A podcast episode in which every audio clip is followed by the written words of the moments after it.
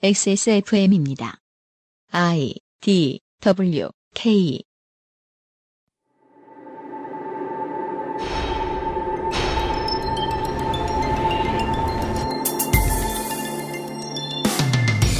대중을 향한 폭로는 처음부터 끝까지 어려운 일입니다. 용기를 내기도 어렵고 여론을 등에 업기도 어렵고 미디어의 환기를 얻어냈다 하더라도 정의를 이루는 데까지 가지 못하기도 하며 모든 것이 끝난 것 같은 상황 후에도 여러 사람들이 고통받죠. 사람들이 이 힘든 일을 하지 않아도 되도록 법은 내부 고발자를 보호하는 동시에 반드시 사라져야 할 인류의 전통적인 악습인 조리돌림을 없애는 방식으로 발전해 왔습니다. 헌데 요즘 같은 미래 사회에 왜 그런 원시적인 폭력이 돌아온 걸까요? 히스테리 사건 파일. 그것은 알기 싫다. 알기 싫다. 시간이 가는 걸 야속하게 느끼시는 분들이 많습니다. 예. 하지만 저는 때로 빨강머리 N의 외전에 나와 있는 그 홍보 영상의 대사처럼 어, 무슨 일이 생길 줄 몰라서 행복하다고 느끼는 때도 가끔 있습니다. 어, 저그 짤 저장해 놓고 가끔 열어보고 있어요. 네. 2016년 11월이 다 갔습니다. 2016년 11월의 마지막 주말 히스테리 사건 파일 그것은 알기 싫다입니다. 책임 프로듀서 UMC의 인사드립니다. 윤세민 기자가 앉아 있고요. 네, 안녕하십니까. 윤세민입니다. 네. 어제 어, 기획 취재반장의 요구로 인해 유면상 PD가 야근을 하고 있습니다. 네. 우리 기획 취재반장의 요구, 네. 강력한 요구에 의해서 네. 제가 앉아 있습니다. 네. 예. 오늘 무슨 활약을 할지 모르겠습니다. 네. 뭐 열심히 좀 얘기 좀 해볼게요. 그렇습니다. 네. 내용이 에, 복잡다단하고 많습니다. 음, 서두를 이렇게 띄워보죠. 저도 트위터를 하면서 옛날에는 조리돌림을 해봤습니다. 네. 누구나 그렇겠죠. 어, 네. 그래요? 해봤습니다. 오. 재밌습니다. 정의가 이루어진 기분입니다. 정의란 이렇게 알터니가 뽑힌 것 같은 느낌이구나. 정의가 이루어진다는 건. 음, 이런 생각이 들기도 했지요. 네. 근데 알고 보니까 공포 영화 매니아가 느끼는 쾌- 좋은 영화를 봤을 때 쾌감이랑 똑같은 거였더군요. 어떤 건가요? 말초 신경을 자극시켜서 뭔가 간단한 것들을 해결해 주는 거죠. 음. 감정적인 필요를 채워주는. 그 실제로 그 조리돌려지고 있는 사례들을 보면은요. 네. 어떻게든 이 나쁘다고 인식되는 이 사람에게 음. 뭔가 영향을 주고 싶어서 안달난 상태가 되잖아요. 그러니까 뭐 무슨 신문 칼럼니스트나 유명한 문사들이 이런저런 차별적인 이야기를 쓰면은 어 조리돌림을 합니다. 사람들이. 어 때때로 자기가 앞장서서 하기도 하죠. 왜냐하면 글을 보는 순간 느껴집니다. 이 취미가들은 언젠가 돌려줘서 돌려주겠구나. 그래서 요즘 이 트위터의 이 리트윗 버튼을 보는 사람들은 조리돌림 버튼이라고 생각하는 사람들도 꽤 많을 겁니다. 그래서 광화문에 돌려 어. 이러면서 그 버튼도 이렇게 돌아, 돌아가 있잖아요. 네, 네. 그 가장 큰 버튼이 들어가 있는 조리돌림 버튼 깃발은 서면에서 나부꼈죠. 네. 그 떨렁 그그그 부산의 트잉여들은 떨렁 리트윗 버튼만 들어가 있는 깃발을 만들었더라고요. 아니 그 저번 방송에서 저희가 깃발에 대한 이야기를 했었잖아요. 맞습니다. 아무나 아무 깃발이나 만들어 가도 된다. 그렇죠. 그래서 지금 대깃발 시대가 모든 플레이어가 네. 장수풍뎅이 연구해 본 적도 없는데. 네. 여튼 어, 깃발 얘기가 아니라 조리돌림 얘기를 했는데요. 음. 조리돌림이라는 단어 저 2012년까지만 해도 사전을 다시 찾아봤습니다. 네. 90년대, 2000년대 내내 본 적이 없거든요. 그게 무엇인지 감도 오지 않았습니다. 아. 네. 그랬다가 2010년대 이후에 폭발적으로 증가하는 거예요. 네. 오, 이거 좀 이럴 수가 있나. 뭐, 오늘은 그런 얘기까지 할지는 모르겠습니다만은, 플랫폼이 주는 한계들이 있어요. 팟빵 관계자 여러분들 우리 방송 들으시는지 모르겠지만, 어, 팟빵은 팟캐스트를 들려주는 플랫폼임에도 불구하고, 다른 부대 컨텐츠들이 너무 정치적으로 한쪽으로 편향되어 있습니다. 그렇다 보니, 한국의 팟캐스트라는 플랫폼 자체의 이미지를 그 부대 컨텐츠들로 정해버려요. 음. 그러면 컨텐츠의 질이 하락하는 경우로 이어집니다. 네. 실제로 그렇게 되고 있고요. 네. 팟빵이 처음에 페이지를 꾸미는 모습을 보고 아 이렇게 되면 이 플랫폼 전체에 위협이 되겠구나. 수준을 자기들이 정해버릴 수도 있겠구나. 라는 걱정을 했고 이미 그렇게 되어 있습니다. 음.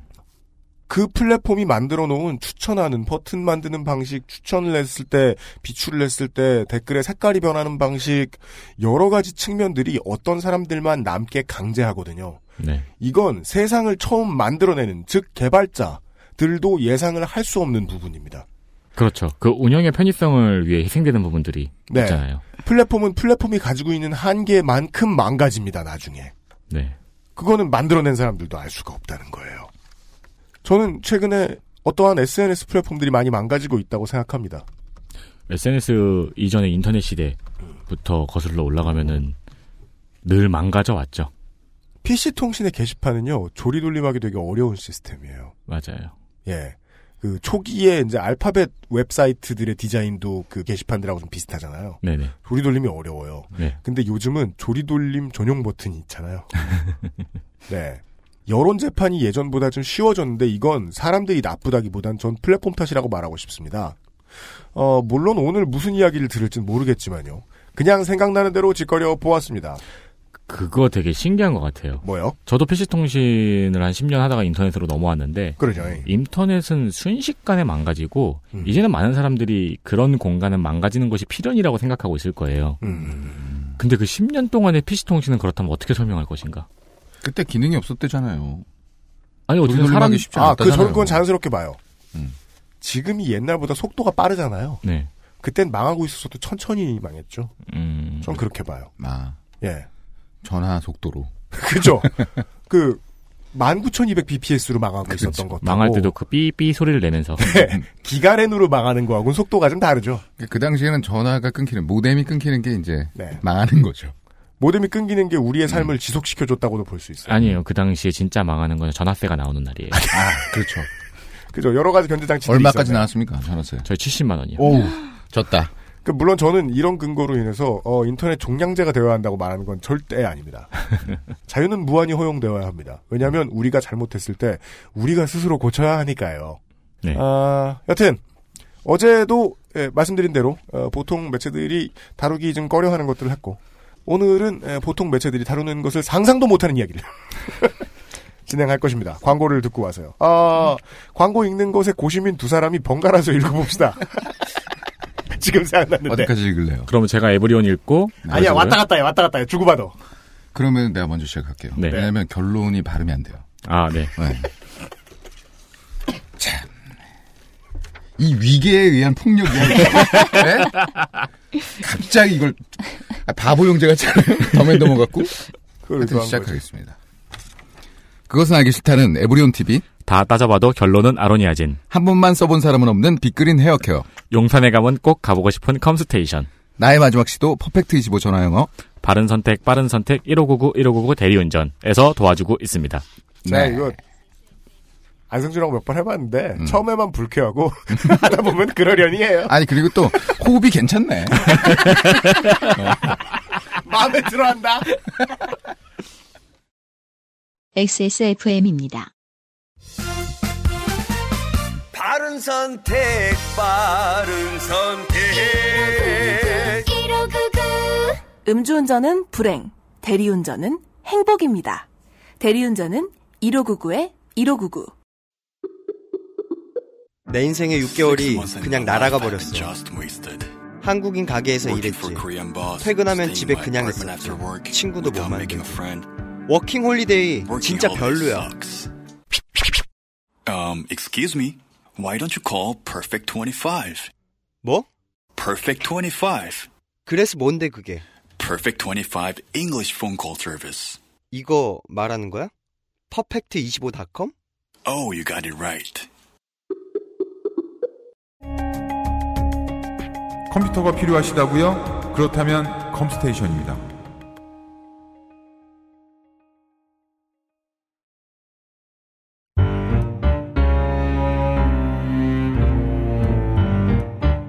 기획 취재. 아직은 말할 수 없다. 네. 두 번째 선발 등판하시게 된. 네. 음, 저는 이제 이런 걸 중요시해요. 아, 처음부터 반론으로 시작을. 이런 걸 중요시해요. 타이밍이 엄청 앞서는 선각자들이 있어요. 네. 네. 그들은 보통 죽어요. 그건 성각자가 아니어도 죽죠. 아까 그 모탈하다 이게 아니라 지 명을 못 채우고 죽어요. 음. 음. 예. 그리고 후대가 그 사람의 견해를 기억해 줘요. 네. 저는 후대가 기억하는 것을 좋아하지 않습니다. 그러면요. 조지 부시 아들 부시 대통령이 한 말이죠. 그건 내가 죽은 뒤에 있는데 나랑 뭔 상관이야? 저는 부시답네요. 예, 네. 저는 지금 살아서 음. 반발만 앞서 나가는 게 좋아요. 음. 네. 그리하여 저는 아, 기획 취재 반장과 대화할 때마다 사시나무 떨듯 떨죠. 왜요? 죽을까봐. 성각자를 만난. 네. 어, 거침없이 앞서 나가는 이선옥 기획취재반장의 오늘 두 번째 선발 등판일입니다. 세 번째 아니에요? 두 번째예요. 안녕하세요. 오랜만에 나왔습니다. 이선옥입니다. 반갑습니다. 네. 제가 고백을 하자면 네. 그 알씨를 잘 듣지 않아요. 네. 제가 출연한 것도 심지어 안 들었어요. 네. 근데 최근에 다 똑같아 맨날. 아, 야, 최근에 이 거. 네. 이제 이거를 이번 회차를 준비하면서 지난 그 엄청난 그 환호와 지지를 받았던 그분 있잖아요. 일본 얘기, 동일본 아, 대지진 네티즌, 얘기 하시, 네티즌 예, 그거를 제가. 네. 운전하면서 다운받아서 봤어요. 네. 아, 도대체 어떤 이유 때문에 이런 어, 지지를 받는가 하고 음. 들어봤어요. 네. 아, 그래서, 아, 듣고 자신감이 생겼어요. 잘못 해석했나 보다. 아, 나와 별반 다르지 않다. 예. 뭐, 이, 정, 이 오해하셨을 정도면? 거야. 이러면서. 그게 뭔진 몰라도 이건 위험한 신호다. 그래서, 어, 뭔지 좀 알았어요. 그리고 제가 너무 오랜만에 나와가지고, 그, 잊지도 않았던 감도 없고, 그 다음에 목 감기가 있어서 목소리가 살짝 안 좋은데, 네. 양해 부탁드립니다. 네. 네. 다른 모든 걸 양해했으니 그것도 못할 네. 것 없습니다. 오늘 제가 다룰 주제는 이제 어제 윤세민 기자가 다루셨던 주제와 네. 어, 상당히 큰 연관이 있습니다. 뭐 얘기하자면 아주 어제 주제에 대한 거대한 보론, 음. 네. 반론이라고 하진 네, 네. 않겠습니다. 저도 반론이라고 하고 싶죠. 네, 거대한 보론 정도 네. 그거를 보완해서 쌍으로 같이 언급되었으면 하는 이야기입니다. 그리하여 이번 주가 이렇게 채워졌습니다. 네. 어, 어제 제가 너무 못해가지고 더 무서워요. 뭐 이런 시국에 무슨 여성 혐오 얘기냐라고 하실지 모르겠지만 언제나 여성들은 그런 말에 대항해서 싸워왔죠. 대의에 희생되는 여성의 권리, 네. 여성의 이야기 그런 것을 반대하는 주장이 여성운동계 또 되게 중요한 일이기도 했습니다. 네. 그렇습니다. 네. 네. 저는 뭐 제가 늘 관심이 있고 중요하게 생각해왔던 주제를 마침 이번 주차에 다룰 수 있게 되어서 한번 뭐 진지한 자세로 다뤄보도록 하겠습니다. 네, 이번 주에 다룰 주제는 폭로입니다. 제가 이제 제목은 폭로사회, 피로사회 이렇게 붙여봤지만, 뭐 여러 제목을 가지고 좀 고민을 했었어요. 뭐 폭로는 어떻게 시대 정신이 되었는가 이런 제목도 생각을 해봤고요. 네. 지금 굉장히 급속도로 많이 퍼지고 화제가 되고 있는 최근의 인터넷 폭로 사태, 꼭 여성에 대한 문제만은 아니죠. 폭로가 굉장히 최근 몇 년 사이에 우리 사회에 중요한 얘기거리가 되고 있습니다. 그래서 이 폭로에 대한 얘기를 해볼 건데 어제 어, 윤세민 기자가 다룬 얘기는 주로 여성의 성폭력에 대한 여성에 대한 성폭력 문제를 최근에 일어난 사례 중심으로 이렇게 조사를 하셨다면 오늘 저는 폭로라는 어, 주제 자체에 대한 얘기를 좀 해보려고 합니다. 네. 여러분은 폭로하면 어떤 일이 떠오르시죠? 땡땡게 성폭력이요. 네. 아, 뭐, 그 외에도 뭐. 저도요.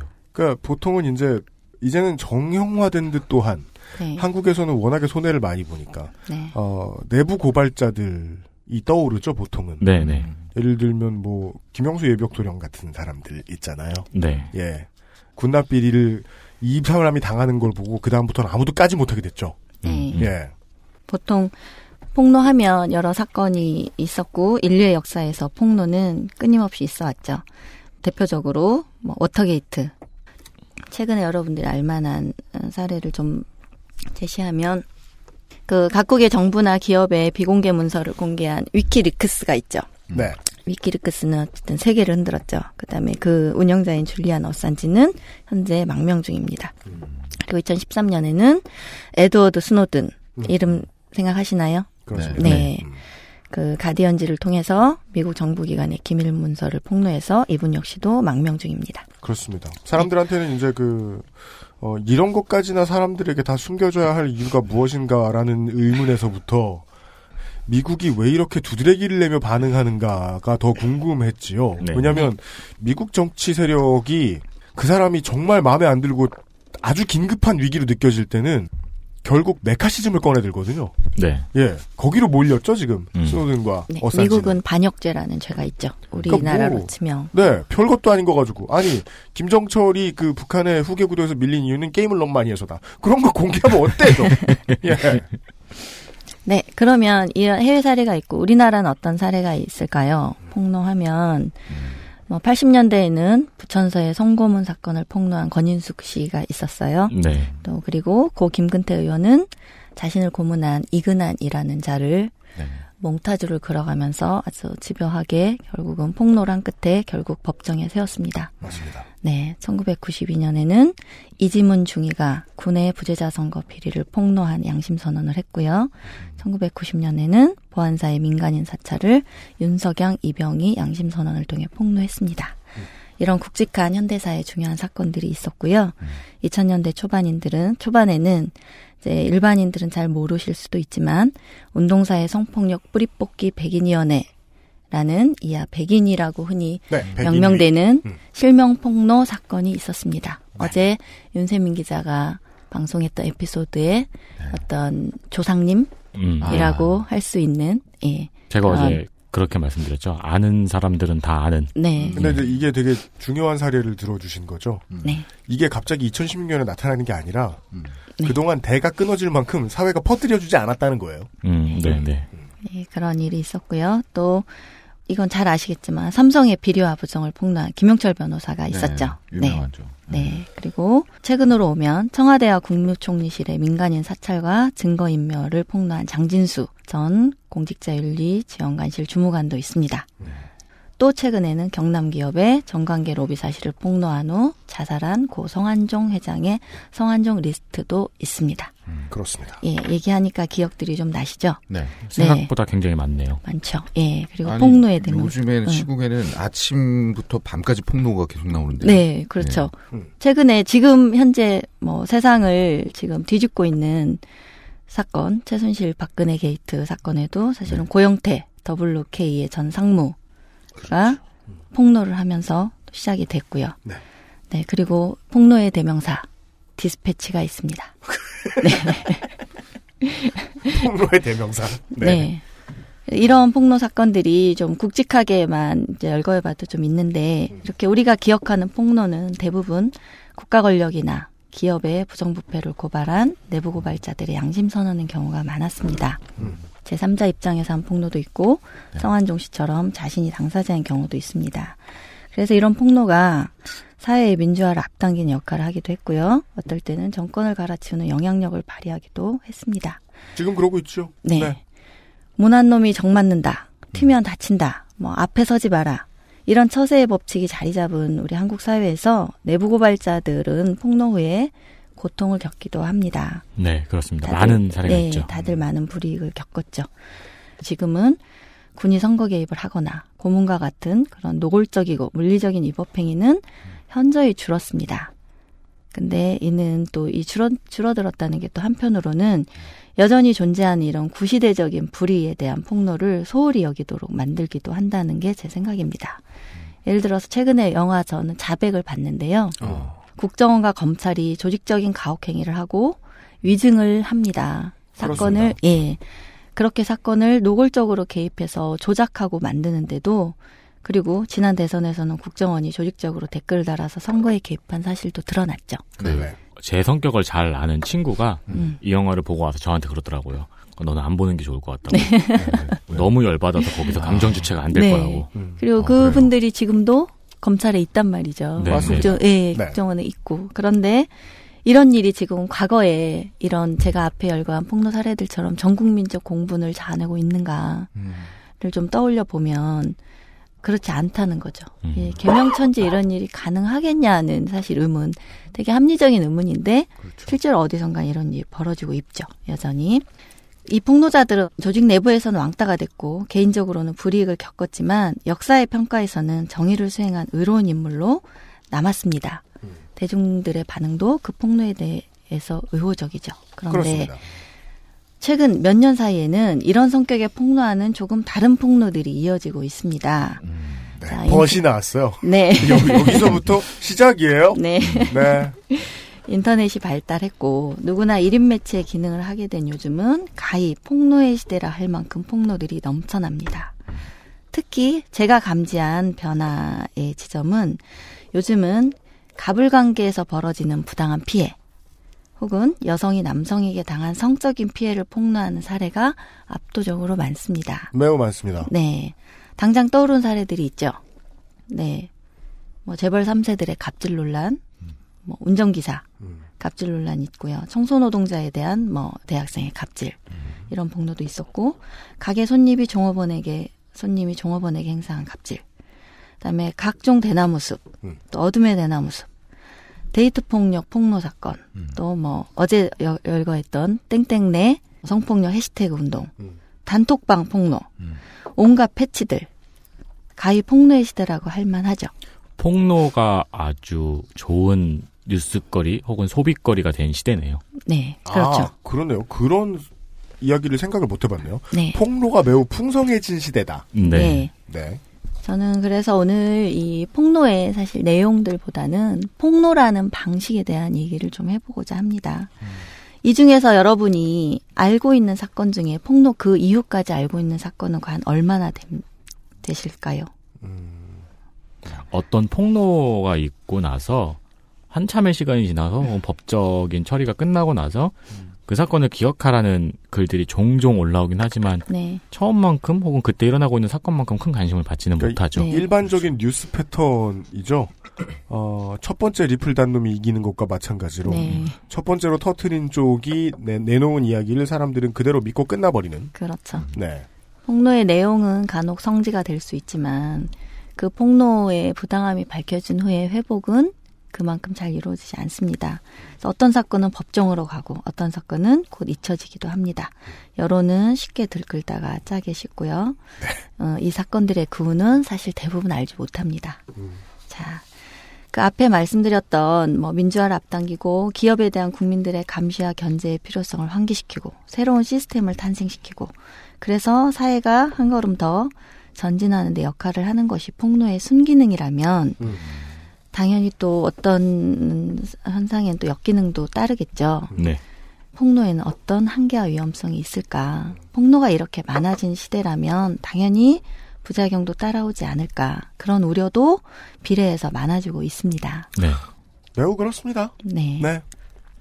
그래서 만인에 대한 만인의 폭로가 가능해진 인터넷 시대에 제가 폭로에 딸린 문제점들은 무엇이고 우리는 이를 어떻게 바라봐야 할 것인지에 대해서 오늘 좀 얘기를 해보고자 합니다. 그렇습니다.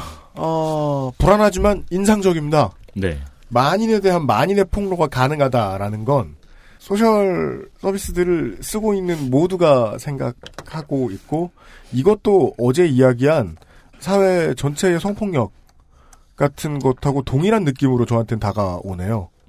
네. 이거 말로 처음 들었지 되게 흔하고 흔한 일. 내가 당했거나 네. 내가 당하게 했거나 혹은 내가 옆에서 허구헌날 강 건너 불처럼 지켜보았던 적이 있는. 그 이런 사례에 대한 지금 인터넷에서 이야기하고 있는 대명사는 최선당 사건이죠. 네.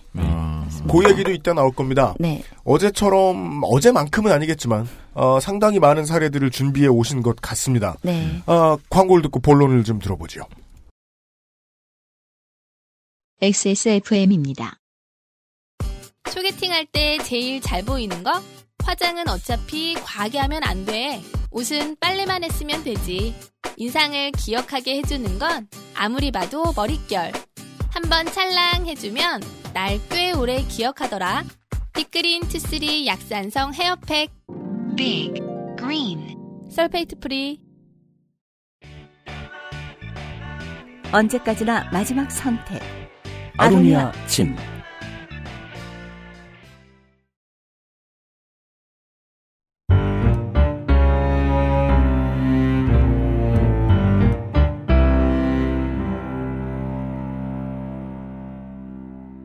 우선 제가 폭로에 딸려오는 우리가 언제나 주의해야 할 문제점들에 대해서 좀 몇 가지로 좀 나눠서 정리를 해봤습니다. 우선 크게 먼저 말해보면 우선 마녀 사냥 방식의 여론 재판의 위험성이 있지요.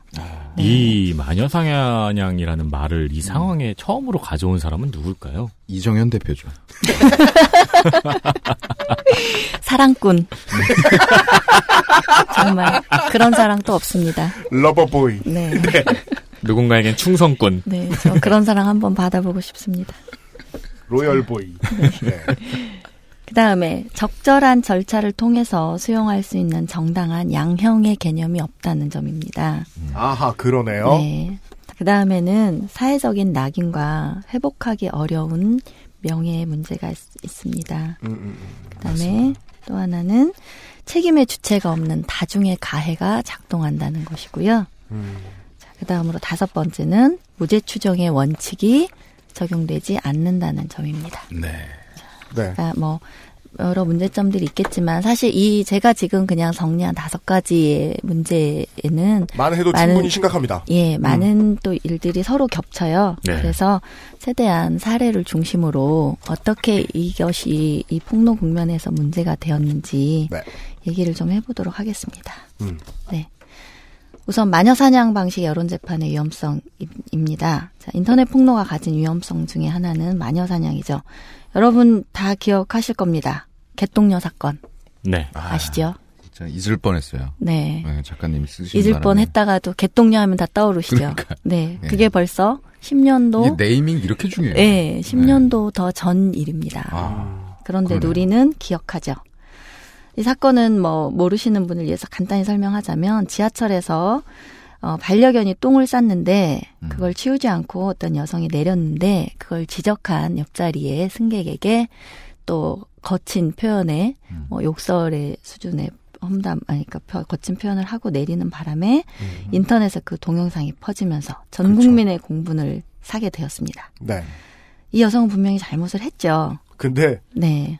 자, 앞으로의 이야기를 관통하는 메시지죠. 네. 혼날 짓을 했는데 네.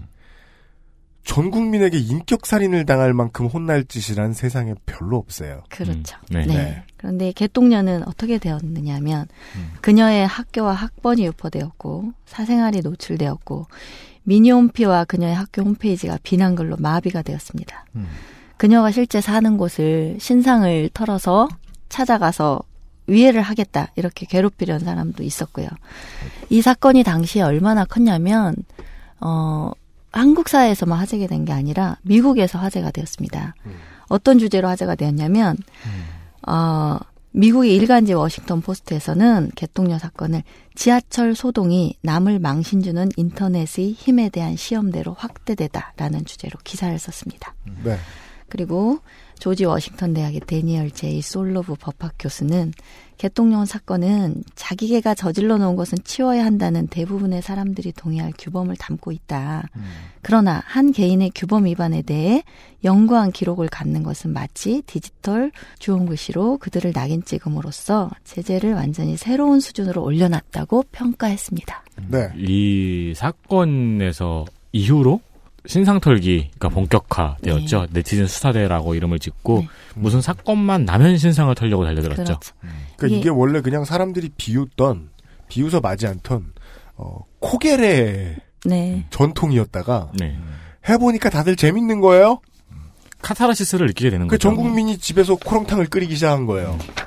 예. 그래서 우리는 지금 이렇게 조롱조롱 개떡녀 사건 이렇게 낄낄대고 넘어갈 수 있지만 그 당시 사람은 지금까지도 예. 인생이 망가져 있을 그렇죠. 거라는 걸 상상하기가 어렵지 그 않습니다. 피해자는 그 개똥녀는 이런 피해를 겪었습니다. 그리고 세계적으로 이게 화제가 되었죠. 음.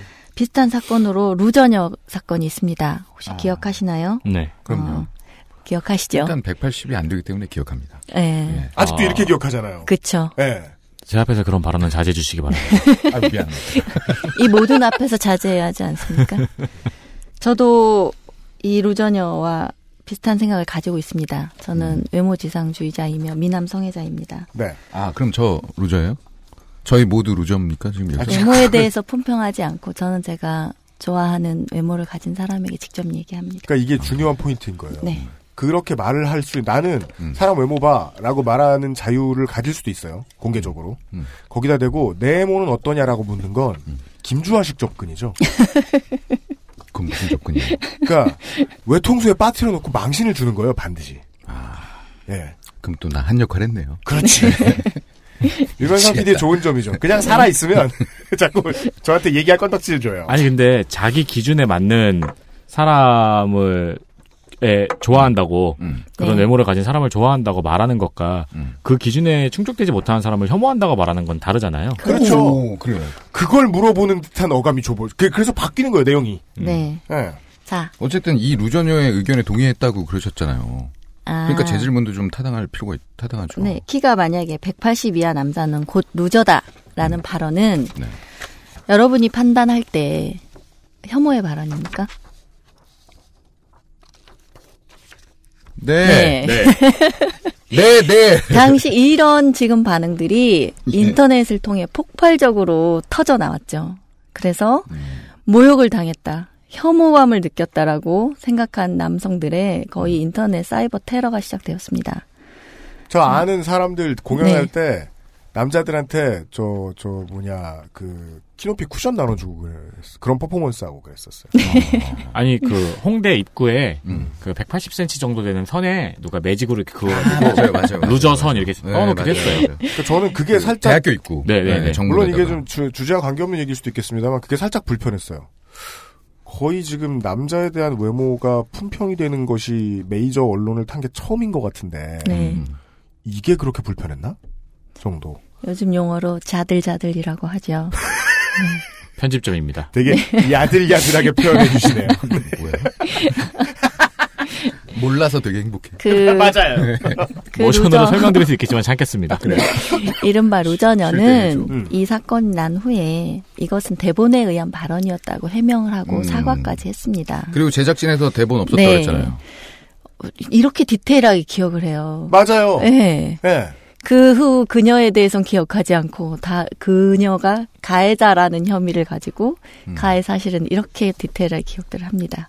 자 해명과 사과를 했지만 엄청난 비난에 시달렸죠. 그리고 뭐 들리는 소문에 의하면 이 분도 지금까지 음. 뭐 직장 구하는 것도 힘들고 네. 뭐 이런 네. 얘기를 하더라고요. 이 정도까지 되면 예. 누가 가해자인지 모르겠는 거예요. 기억하기로 저는- 직장을 구하셨는데 예. 네티즌들이 가가지고 이제 막 항의하고 그래서 음. 그만 두었거나 혹은 잘렸거나로 알고 있어요. 합격 취소? 저는 그렇게 알고 네, 있었어요. 맞아요. 그런 식이에요.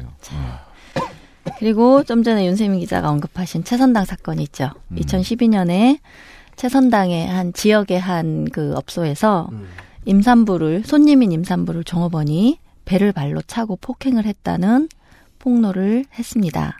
그 손님인 여, 여성이 자기가 활동하는 인터넷 커뮤니티에 게시를 했는데요. 이 폭로로 인해서 그 가맹점 그러니까 어, 최선당이라는 본사 의 사장이 사과를 했고, 어, 이그 폭로 어, 사실에서는 뭐 종업원과 해당 점주가 같이 자기를 폭행하는데 가담하거나 지원했다 이런 식의 얘기까지 있어서 그 지점을 폐쇄시키겠다, 폐업 조치를 하겠다, 그리고 모든 피해에 대해서 보상하겠다고 뭐 천안까지 내려가서 병원을 찾아가겠다 이런 얘기를 하기까지 했습니다. 그 폭로된 후에 가게에는 그 피해자들의 증언에 따르면 5초에 한 번씩 욕설 전화가 오고 도저히 영업을 할 수 없는 상황이었다고 합니다. 그래서 사장은 죽고 싶었다고 말을 했고 결국 가게는 헐값에 넘기고 폐업을 했습니다.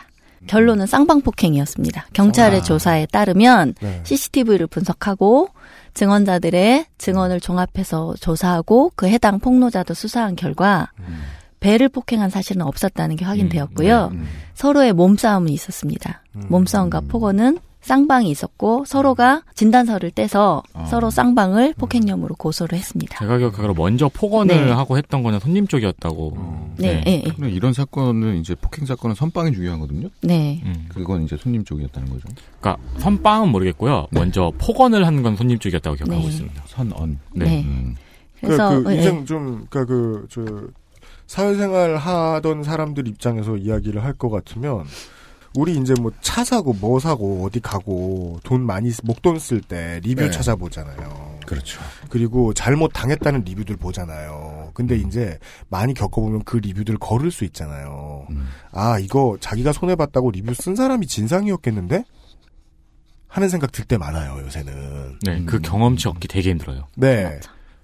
어, 그래서 최근에 어떤 TV 프로그램에서 이 최선당의 점주를 찾아갔어요. 몇 년이 사건이 지난 2015년인가 방송이 되었으니까 한 3, 4년 후가 되겠죠. 찾아갔는데 그분은 시골에서 농사를 짓고 계셨어요. 그리고 해당 사건이 있었을 때 어, 점, 그 매장을 관리했던 아드님은 암으로 돌아가셨고, 음. 그 아들의, 에, 아들에게 너무 미안하고, 그 아들은 당시 이제 그 TV 프로그램에서 뭐라고 얘기를 했냐면, 자세히 알지도 못하고 무조건 한 사람만 몰아가서 죽이는 마녀 사냥을 경험했다. 죽고 싶었다. 이런 이야기를 하셨습니다. 그 무섭죠. 네. 그, 그, 좀비 영화는 되게 문학적인 비유를 담고 있잖아요. 네. 사람이 갑자기 사람이 아니고 나를 잡아먹으려는 어떤 존재로 돌변한 것처럼 보이는 순간. 네네. 네. 근데 집 밖을 나왔더니 나 말고 모든 사람이 다 나한테 그래. 음. 그런 느낌인 거죠. 최근에 비슷한 사건들은 그 마트 내에서 남성 직원한테 여성 직원이 폭행을 당했다는 네, 네, 맞아요. 폭로가 글도 있었는데 있었어요. 또 알고 보니까 지속적인 네. 괴롭힘이 있었다. 네, 뭐. 그 여성이 오히려 아. 그 남성을 지속적으로 괴롭혔다는 이제 또 확인이 있었죠. 네. 아, 네. 그랬다가 한 번 깨갱하니까 또 폭로의 방식으로 네. 전략을 바꿨던 거였군요. 네 네. 어, 깨갱이란다. 한 번. 한번 분, 어, 네. 표출하니까 네. 거기서 그거가 그 당사자가 아니라 그분의 그 여성의 따님이라는 분이 네. 폭로를 하셨어요. 예. 정말 많은 폭로 사건이 있습니다. 그, 그, 우리- 그 현장의 CCTV만 딱 잘라가지고. 네. 이런 이제 마녀 사냥의 사례로 제가 몇 폭로 사건을 들어봤고요. 그 다음에 두 번째로 적절한 절차를 통해 수용할 수 있는 양형 개념이 없다는 것이죠. 폭로 사건들은 대부분 분노라는 대중의 감정에 던져지게 됩니다. 그래서 어 적정 절차를 통해서 여기서 적정 절차란 그 해당 폭로 사건에 영향을 미칠 수 있는 영역에 있는 뭐 단체면 단체, 기업이면 기업, 혹은 어떤 커뮤니티라면 커뮤니티 그 영역 안에서 해결의 절차가 있는가. 그 다음에 사법적인 처리가 또 있겠죠. 그래서 그런 적정한 절차를 통해서 행위만큼의 책임을 지는 시스템에서 벗어나 있습니다. 네. 예, 폭로 사건에서 양형이란 대부분 이런 것들이죠. 밥줄을 끊어야 한다. 당장 출연을 정지시켜야 한다. 공개 사과를 해야 한다. 평생 고통받아야 한다. 피해자만큼의 고통을 너도 당해야 한다. 모든 일에서 손을 떼라. 그리고 즉각 매장시켜야 한다. 그리고 죽어라. 뭐 이런 양형들이 있습니다. 자, 여러분 많이 보신 얘기들이죠. 맞습니다. 네. 네. 뭐 방송 오래 들으신 분들은 기억하실 거예요. 네. 제가 그 장동민 씨 얘기할 때 이런 말 되게 많이 했죠. 죽으라고? 아니. TV에 나오는 것이 곧 해악이다. 음, 네. 예. 간당간당한 발언이었죠. 네. 예. 사실 이거 같은 경우에는 어떤 우리나라 사법 체계에 대한 국민들의 불신이나 불만도 네. 다 같이 섞여 있는 거잖아요. 그렇죠. 여러 이유들이 있죠. 네. 그런 부분에서 물론 불신이나 불만이 있을 만한 것도 있지만 왜 어떤 범죄 기사에 대한 댓글에서 처벌이 가볍다고 항의하는 댓글들이 저는 되게 무섭 더라고요. 네. 예, 그러니까 그 범죄자에게 가해지는 처벌에 대해서 전 국민이 좀 잘못 생각하고 있는 게 아닌가. 네, 맞아요. 네. 그 작년에 벌어졌던 그 일련의 데이트 폭력 폭로 사건에서 한 그 폭로자는 그 가해 지목자에게 공개 사과를 요구했습니다. 네. 그런데 가해 지목자가 다른 조건은 수용할 수 있다 하더라도 공개 사과는 할 수 없다. 내가 저지른 잘못이 있다 하더라도 그것은 당신과 나의 사적인 관계에서 당신에 대한 사과로 해결할 수 있는 일이지 내가 만인 앞에 공개 사과를 할 이유가 되지 못한다라고 반박을 했습니다. 그리고 결국 수용하지 않았죠. 그래서 어떤 뭐 이런 사례도 있듯이 어쨌든 당사자들이 잘못을 인정한 당사자조차 이것이 합리적인 시스템이나 평가에 의해서 내가 수용할 수 있는 정도의 양형이라는 개념이 폭로에서는 잘 존재하기가 어렵습니다. 네네. 네. 그래서 저는 이것이 문제가 좀 된다고 보고요. 세 번째로는 사회적인 낙인과 회복하기 어려운 명예를 짊어지게 된다는 것입니다. 네. 자, 인터넷 폭로는 작은 커뮤니티 안에 우물가 험담으로 끝나지 않습니다. 이것은 인터넷이란 도구의 확장성 때문인데요. 폭발력과 확장성이 엄청나기 때문에 많은 사람들이 이로 인해 피해를 겪습니다. 대표적으로 땡땡 패치들이 최근에 엄청나게 우후죽순처럼 나왔었죠.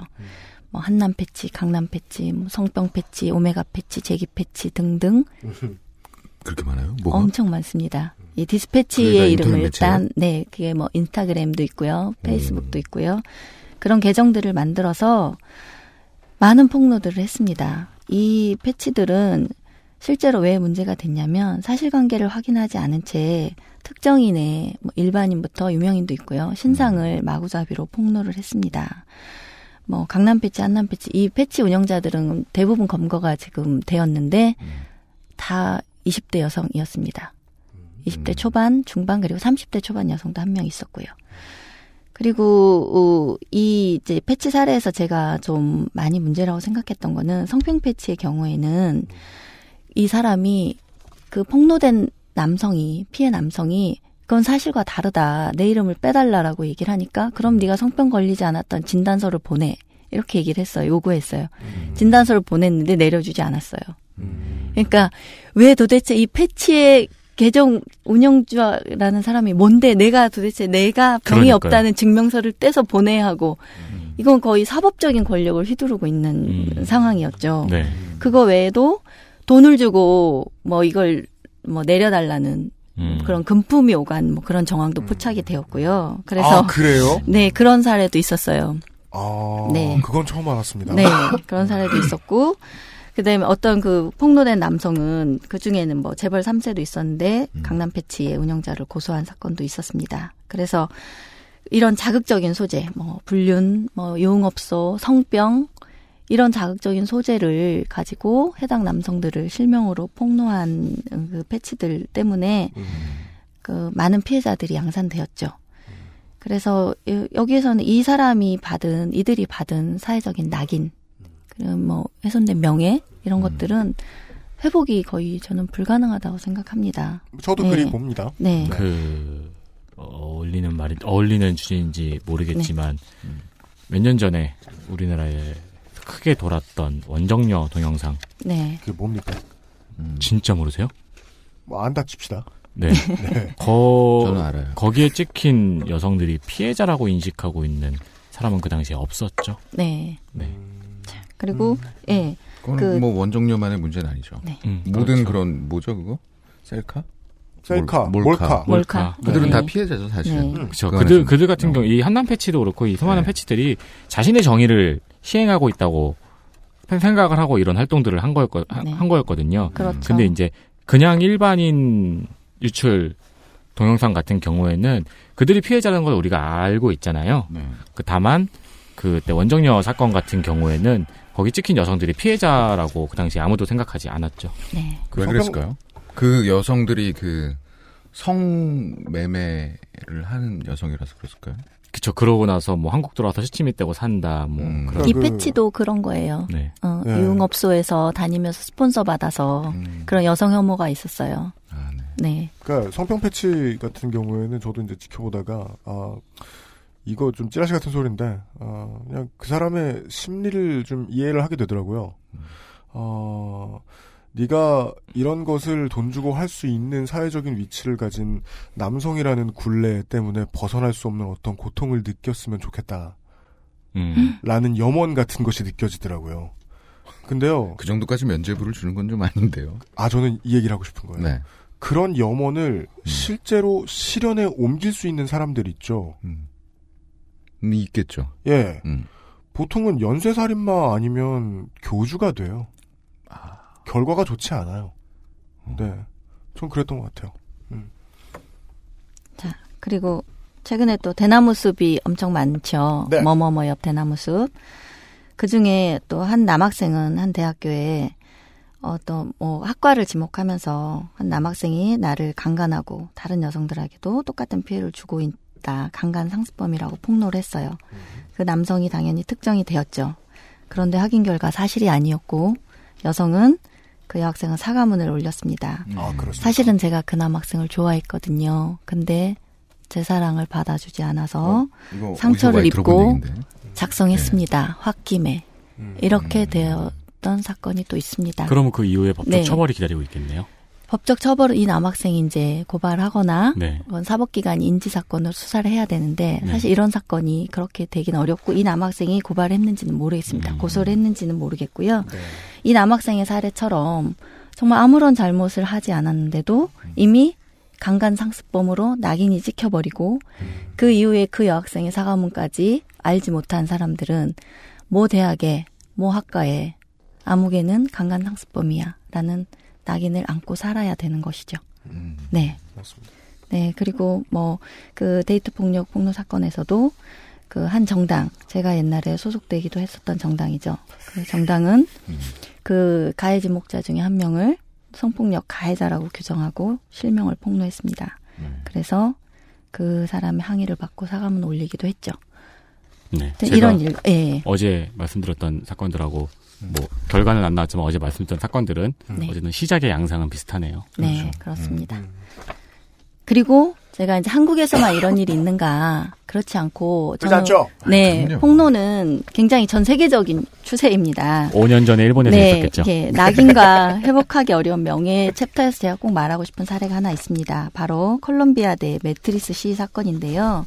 간략하게 설명을 하면 2012년에 콜롬비아에 대해서 설코위츠와 눈게서라는 이제 설코위츠가 여성이고요. 눈게서가 남성입니다. 어, 설코위츠라는 여학생이 내가 눈게서라는 남학생에게 강간과 성폭행을 당했다라고 네. 학교에 신고를 했습니다. 네. 그래서 학교가 이 사건을 접수하고 조사를 했는데 두 달 동안 조사를 한 결과 혐의가 없다는 조사 결과를 발표했어요. 네. 왜냐하면 그 남학생은 합의에 의한 성관계고 위력이 존재하거나 폭력이 있었다는 증거를 찾지 못했고 많은 이제 뭐 조사를 한 결과입니다. 어쨌든 그런데 이 여성이 언론에 인터뷰를 하게 됩니다. 그 인터뷰에는 미국 민주당의 의원도 함께 했고요. 어떤 인터뷰를 했냐면 음, 나는 성폭행을 당했는데 그 성폭행범은 학교가 제대로 처리하지 않아 지금 캠퍼스를 활보하고 있다 라고 인터뷰를 했습니다. 그러면서 이에 항의하는 의미에서 사적인 공간에서 저질러지는 성폭력을 고발한다면서 매트리스를 끌고 학내에 시위를 하게 됩니다. 그 퍼포먼스에 여러 사람들이 동참하게 되면서 이 매트리스 시위는 언론을 타게 됐고요. 전국적인 시위로 발전합니다. 네, 음. 이게 어떤 성폭력, 대학 내 성폭력을 상징하는 네. 어떤 그 퍼포먼스가 되었습니다. 그러니까 그 매트리스 퍼포먼스가 네. 그 성폭력에 신음하는 여성의 그 무거운 짐을 네. 지는 것으로 치환돼요. 네. 예, 전국적인 그러니까 따라서 순기능을 해버립니다. 어느 순간. 어. 그래서 이 여성은 뭐 뉴욕 타임즈 일면에도 등장하고 타임즈의 표지 모델을 장식하기도 합니다. 그런 후에 이 여성이 경찰에 신고를 합니다. 이제 학교 조사에서는 무혐의 결론이 났는데 경찰에 신고를 했습니다. 그런데 경찰의 조사 결과 검찰은 합리적인 의혹을 넘어서는 유죄를 입증할 수 없다는 판단을 내리고 혐의 없음으로 불기소 처분을 합니다. 네. 이 여성은 예. 이거를 저는 저 꼭 그 꼭 말씀을 드려야 될 것 같습니다. 혐의 없음이라는 게 검찰이 어리숙해서 혐의를 못 찾은 거다라고 말씀하시는 분들이 있는데 이 학증 편향을 돌려 세울 방법은 없어요. 네. 그렇죠. 네. 그런데 이, 이 불기소가 난 후에 설코이츠는 나는 검찰 조사에 응하지 않았다라고 얘기를 했습니다. 그러니까 이 여성은 자기의 상대방의 유죄를 적극적으로 입증하려는 노력을 사실 하지 않은 거죠. 하지 네. 않고 피해자가 수사에 응하지 예, 않죠. 언론에 이제 인터뷰나 네. 이런 퍼포먼스나 이벤트를 벌이는 방식으로 계속 자기가 가해자라고 지목한 상대 남성을 압박하는 행동을 했죠. 이후에 문제가 됩니다. 학교 컬럼비아대 학생 신문이 언론에 이 사건이 보도가 되기 시작했는데 네. 또 다른 피해자들이 있다는 증언이 잇따랐습니다. 그런데 해당 나 학생의 눈개서의 이름은 폭로되지 않았어요. 언론 기사에서. 그런데 컬럼비아대 대학 신문에서 이 사건을 보도하면서 드디어 눈개서를 실명으로 폭로를 합니다. 눈개서는 이 순간부터 자기 인생이 바뀌었다고 얘기를 합니다. 이 사건에서 많은 걸 볼 수 있어요. 2016년에 눈개서가 졸업을 했어요. 이 사람들은 동기거든요. 네. 졸업식장에 가족들이 옵니다. 네. 그래서 이 언론 인터뷰는 캠퍼스 성폭력의 두 얼굴이라는 제목이었고요. 이 눈개서의 어머니, 부모님이 인터뷰를 합니다. 내 아들은 최선을 다해 자신을 변론했고 학교의 조사, 경찰과 검찰의 조사에서도 제가 없다고 입증을 받았다. 그런데 학교는 내 아들을 보호하기 위한 어떤 조치도 취하지 않고 있다. 내가 수차례 이메일과 전화와 항의로 요청했지만 학교에서는 여학생만을 보호하지 내 아들이 이렇게 다중에게 실명으로 노출이 되고 피해를 입고 왕따를 당하고 우울증과 네, 대인지 이런 걸 겪은 거예요. 그거에 대해서 학교가 어떤 보호 조치도 하고 있지 않다라고 어머니가 인터뷰를 했습니다. 직장을 구하기도 어렵고 외톨이가 되었다라고 말을 하고 있습니다. 그런데 그 졸업식장에서 또다시 매트리스가 등장했어요. 그래서 이 어머니는 내가 이 상황을 직면해야 하는 것에 대해서 굉장히 두렵고 공포스러웠다 얘기를 합니다. 그리고 지금 기획지휘반장께서 설명해 주신 다른 여러 가지 사례와 마찬가지로 네. 이 남학생 피해자의 인생에는 앞으로도 많은 길거리의 매트리스가 널려 있겠죠. 그렇죠. 그러니까 매트리스 수준이 아니에요. 저는 이 사건을 알고 있는데 실제로 미디어에서 이제 보도된 내용들만 보더라도 다니고 있던 학교에서 이 학생의 사진을 걸어놓고 어 성기 그림 그려놓고 네. 낙서해놓고 그 비웃음 그림들 엄청 많고요. 네.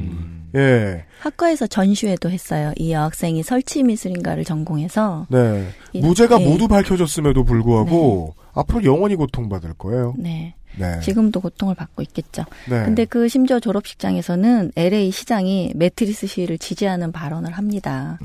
그래서 이 눈계사와 이 가족은 정말 고립무원의 심정이었겠죠. 그리고 언제 거기 모인 학생들이 자신과 자기 자녀를 향해 폭력이나 비난을 휘두를지 모르는 공포를 경험하게 됩니다. 그러니까 제가 그 뉴스위크의 기사를 보다가 가장 인상적이었던 건 그, 그 남학생의, 피해 남학생의 마지막 이야기였어요. 네.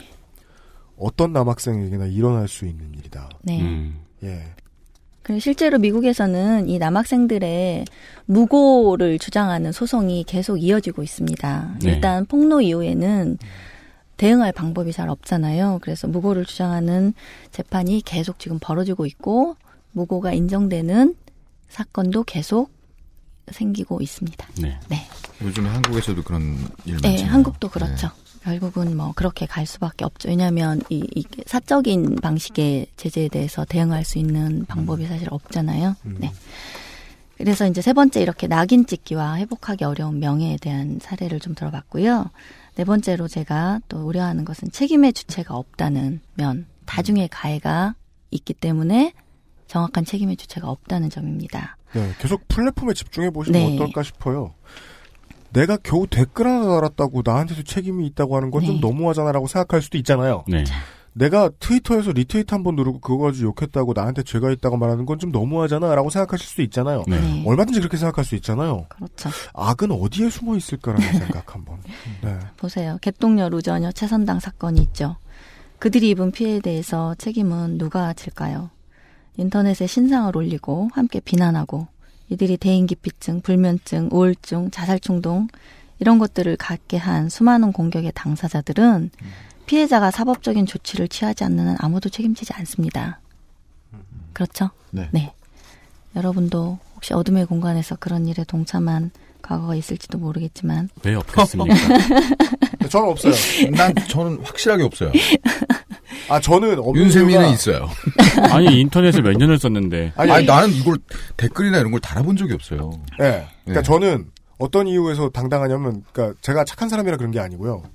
저는 아주 어릴 때부터 음악을 시작해서 사람들한테 욕을 먹으면서 컸잖아요. 음, 워낙에 반대쪽 입장을 많이 경험하고 살아서 제가 끼어드는 게 음. 스스로의 명예를 깎아먹는 일이라는 생각을 배움이 있었던 것 같아요. 모두에게 그런 배움의 경험이 있지는 않죠. 네. 근데 아까 전에 그 서두에서 나 돌- 돌돌림 돌돌림만 좀 했다? 했다고 그러지 않았어요? 네. 네. 즐기고 많이 하진 않았어요. 그게 뭐예요? 뭐예요, 도대체? 나를 잡았어. 나를 정 깐다. 판사님 여기입니다. 했지. 정 나를 까. 그럼 조금 했어 조금. 한 번 한 것도 죄는 죄네요. 네 맞습니다. 자, 이자혜 작가 사례 어제 윤세민 기자 얘기하셨죠. 네. 그 작가의 경우 그녀가 사적인 관계에서 저지른 잘못이 있습니다. 그런데 그거는 그 관계에서 저지른 잘못이죠. 그럼 해당 당사자한테 사과를 하거나 책임을 지면 될 일입니다. 다수의 대중에게 비난받을 일이 아닌 거죠. 그런데 그녀는 그 일로 인해서 일자리를 잃었고 뭐 계약이 파기되고 연재가 중단되고 낙인 찍혔습니다. 원상태로 회복이 불가능하죠. 그런데 아무도 책임지지 않습니다. 네. 제가, 제가 네. 해야 할 역할을 좀 해볼까요? 그래요. 이 타이밍이네.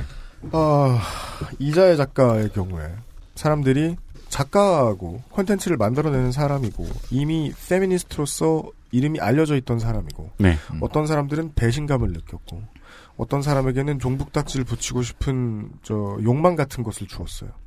다양한 이유로 사람들은 이자의 작가를 조리돌렸어요. 네. 그 중에 정당한 게 얼마나 있겠느냐 하는 질문이 나와야 되는 거지요. 사람들이 이제 이자의 작가에 대해서 음. 분노하고 이 음. 사람에 대한 이야기를 더 크게 떠들게 된 이야, 이, 이유. 네. 음. 네. 다양한 이유들이 있을 텐데 그 이유들 중에 인정받을 만한 게 뭐 얼마나 있겠느냐. 뭐 그런 내용이고. 네. 근데 이자야 작가 그러니까 같은 그 전에- 발언하는 게 아니네요. 음. 그러니까 그게 왜 반론이지? 나 계속 아, 반론이 반론이 아니에요. 반론 아니에요. 나 아. 반론할 줄 알고요. 아니 제 아. 반론은 아, 반론이 아왜안 역할을? 한다고 했지. 그렇죠. 아, 네, 네네네. 네, 네. 제 반론은 네. 이자야 작가 같은. 경우 이건 뭐 반론이 아닐 수 있는데 첨언인데요. 음. 이자야 작가 같은 경우에는 이제 따르는 팬이 많았고 네. 그 트위터 팔로워도 많은 상황에서 이 처음에 피해자라고 주장했던 그 사람에 대한 지속적인 모욕을 삼- 모욕을 네. 했기 때문에 음. 어, 어제도 말씀드렸듯이 그 사람의 에스크에 누가 와가지고 모욕적인 언사를 남기는 걸 보고 알게 될 정도로 그러니까 그 전에 가해자였던 거예요. 자신이 네. 가지고 있는 음, 어떤 그 권력을 네. 가지고 일정 개인을 모욕했던 가해자였던 거죠. 네. 그런데 그게 이자의 작가의 그 잘못이 네. 과연 이런 일을 겪을 정도의 일인가? 라는 얘기는 계속 해야 되겠죠. 네. 네. 근데 그 무게감을 누가 판단합니까? 그 판단에 대한 얘기를 제가 음. 오늘 하려고 하는 겁니다. 네. 알겠습니다. 알겠습니다. 네. 그래서 저희들한테는 아직 이런 질문이 떠 있고 머릿속에 떠 있고 네. 아직 해결되지 않았다는 점을 음. 알려드릴 수밖에 없어요. 예. 그러니까 네. 그 폭로란 어, 시스템이 책임 안 져주니까 하는 선택 아니냐 음. 여기에 대한 대안은 있겠느냐 뭐 그건 뭐 좀 이따 얘기하고요. 네. 네. 제가 이 다중의 가해에 의한 피해 그리고 아무도 책임지지 않는 결과에 대해서 얘기할 때 꼭 사례로 들고 싶은 게 있습니다. 저스틴 사코라는 여성을 혹시 여러분 아실지 모르겠는데요. 네, 알고 뭐 저희가 있습니다. 이제 이 방송을 준비하면서 네. 제가 거의 가장 먼저 이선욱 기획수반장에게 들었던 말씀일 거예요. 네. 이 이야기 꼭 네. 하고 싶었다. 저는 이제 이 저스틴 사코의 사례를 가지고 이제 몇 달 전에 글을 하나 써놓고 발표를 하지 않았는데 이 여성은 누구냐면 미국의 유명한 광고회사의 간부로 일하는 사람이었습니다. 네. 그녀는 남아공에 가는 비행기를 탑승하기 전에 단지 이 말입니다. 아프리카로 감, 에이즈 안 걸렸으면 좋겠어. 농담이야. 나는 백인이거든. 이런 짧은 트윗을 올렸습니다. 이 짧은 트윗이 그녀의 인생을 바꿔놓았죠. 팔로워가 겨우 170명 밖에 안 됐고요. 그녀는 이 트윗을 올린 후에 비행기에 탔습니다. 그런데 남아공에 도착해서 비행기에 내려보니 이 여성은 거의 뭐 전 세계적인 나 이런 표현을 써도 되나? 전 세계적인 쌍이 되어 있었습니다. 네, 네. 글샹이 되었죠. 네, 글로벌. 진짜 어마어마한 이 되었죠. 그러니까 네. 그리고 이 사람의 mental state를 당시에도 이게 뭐 아니 제가 두둔해 줄 이유가 뭐가 있겠습니까만 네. 보시면 그때 했던 트윗도 장난이었고요. 네, 그 앞에는 춥다. 네. 오이 샌드위치 먹고 있는데 입안이 텁텁하다. 런던에 왔다. 이런 말을 딱 했어요. 네. 이 얘기는 농담이기도 하지만 사실은 뼈가 있는 농담이에요. 인종주의를 비웃는 농담이거든요. 오히려 나는 백인이거든 이게 이 여성의 맥락은 인종주의자적인 발언이 아니었습니다. 오히려 그 인종주의를 비꼬는 발언이었거든요. 그런가요? 네. 나중에도 해명을 했고 이 여성이 그간의 인종주의적인 행동을 했다면 당장의 폭로가 되었겠죠. 네. 그런데 이 트윗을 중요한 것은 팔로워를 많이 거느린 어느 기자가 RT하면서 사건화 했습니다. 그리고 자기 블로그에도 올렸고요. 그래서 삽시간에 그녀가 인종차별주의자가 되었고 이 여성의 회사에서는 사과문을 쓰고 그녀는 결국 직장을 잃었습니다. 제가 이 사건에서 얘기하고 싶은 그 뒷이야기가 있는데 그 사건은 이제 잠잠해졌고 아무도 그녀를 기억하지 못할 즈음에 그 기자 제가 그 이름을 말하지는 않겠는데요. 쿠거지라는 그 매체의 기자였어요. 이 기자가 글을 하나 썼습니다. 네. 최근에 썼어요. 음. 그 기자가 제목을 뭐라고 아 제목은 기억나지 않는데 그 뭐라고 썼냐면 자기가 그녀의 이메일을 받았는데 그 이메일의 제목이 뭐냐면 저스틴 사코가 있어요 여기라는 제목이었다고 합니다. 자기는 그 이메일을 읽고 졸도할 뻔 했다고 표현을 했어요. 그녀가 실제로 존재하는 거죠. 자기 눈앞에 음. 자기에게 메일을 보내고 실제 하는 인간이었던 거죠. 그리고 그녀를 이 응. 글의 제목이 아마 뭐 내가 그녀를 죽였다였나? 뭐 아, 그 죽였다는 아니었어요. 하여튼 응. 어쨌든 이 기자 충격을 받은 거예요. 네. 그리고 그는 그녀에게 사과하는 글을 썼습니다. 음. 그 글을 일부를 제가 발췌해 보면 그래서 나는 사과했다. 나는 내가 그녀의 트윗을 포스팅하고 그녀를 미디어의 잔혹함과 비참함의 세계로 텔레포트 시킨 것에 대해서 사과하였다.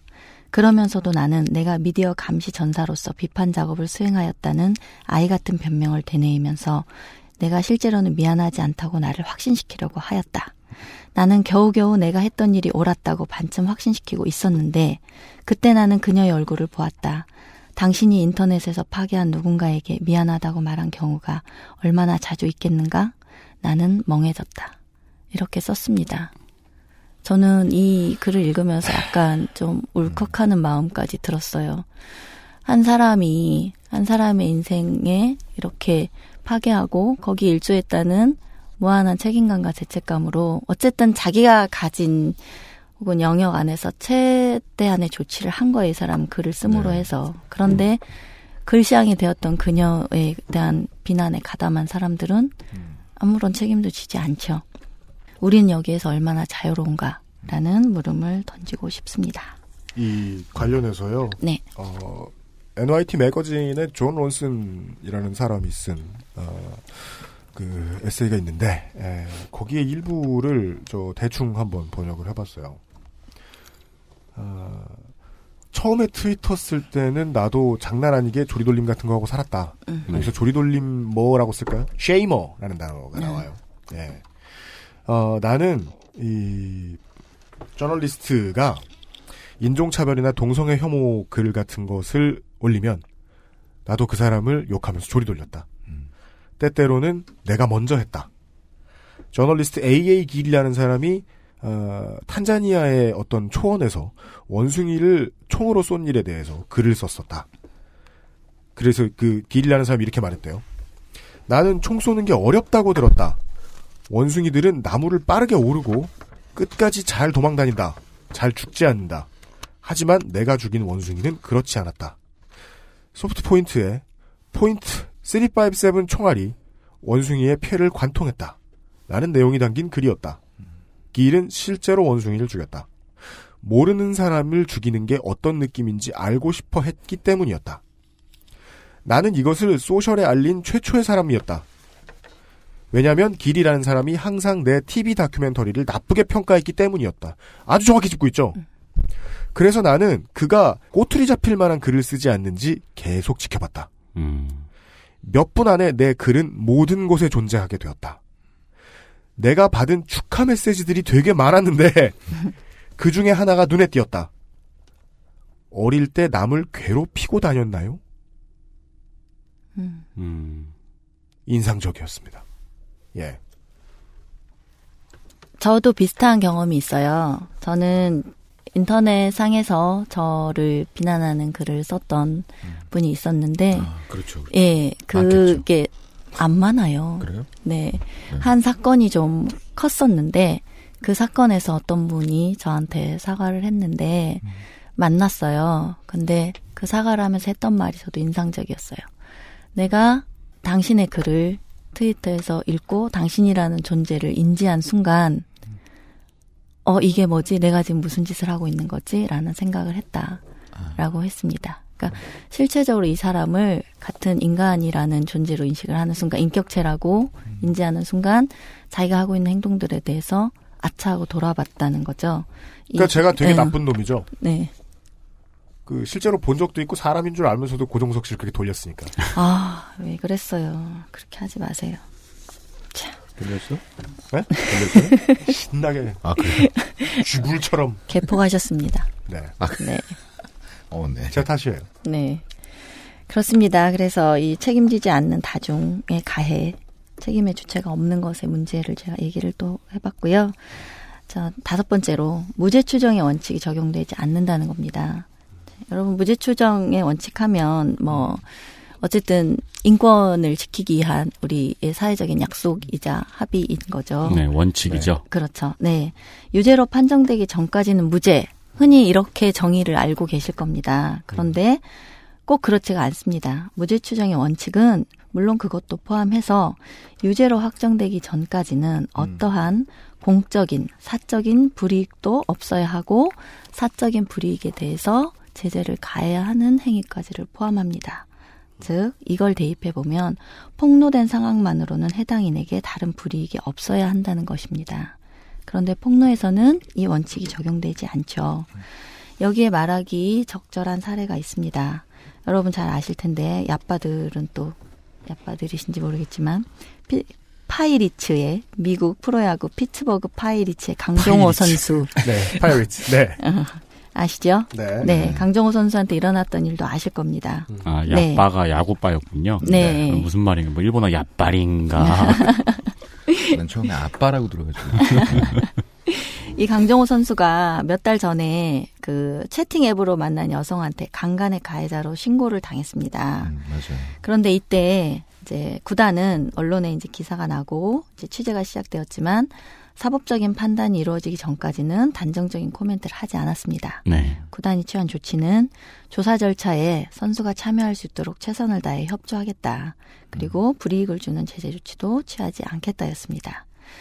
이그 구단주는 강정호 사건의 진위를 파악하기 전에는 어떤 처벌도 내릴 수 없다고 했습니다. 그리고 계속 예, 출장합니다. 계속 경기에 나갔고 그러니까 지금 이걸 말하고 뭐- 싶어요. 음. 죄가 있는지 없는지는 나중에 알 일이고 그렇죠. 이걸 제가 알기로 이걸 어, 기획취재반장은 리걸 네. 마인드라고 알려줄 수 네. 있는 겁니다.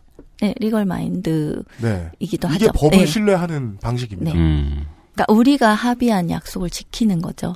예. 지금 뭐 활약을 하고 있다고 합니다. 그 당시에는 시즌 되게 못 끝났어요. 네. 그러다가 나중에 올라왔죠 다시 나중에 시즌 말에. 올라와가지고 막 예. 난리 났었죠. 예.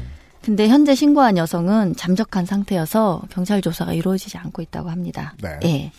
반대로 한국에서는 유죄가 확정되기 전에 논란 단계에서 이미 유죄에 해당하는 제재를 받는 경우가 많습니다. 그 프로농구 전창진 감독의 경우는 승부 조작 혐의로 지금 1년 동안 조사와 재판을 받았는데 결국 무혐의 판정을 받았습니다. 그렇습니다. 그런데 이미 그 보도가 된 시점에서 승부조작 혐의가 무리를 일으켰다는 이유로 무기한 KBL 등록 자격 불허 조치를 받았습니다. 이분이 최근 언론과 인터뷰한 기사를 읽었는데 억울해서 불면증과 대인기피증이 생겼다라고 네. 토로하고 있습니다. 그러니까 전창진 전 감독의 이름을 팔아서 사기를 친 일당들이 음. 이미 구속이 되었는데도 KBL이 전창진 감독에 대해서 내려진 제재는 풀어지지 네. 않았죠. 자, 이렇게 두 사례를 비교해 보면 과연 어떤 사회가 더 합리적이고 어떤 조치가 더 상식적인가 여러분이 판단하실 수 있겠죠. 네. 그렇죠. 네. 저는 조금 두 사, 그러니까 나중에는요. 어려운 것 같아요. 네. 아까 어, 그 요런 식으로 가장 비유하는 게 쉬울 거예요. 네.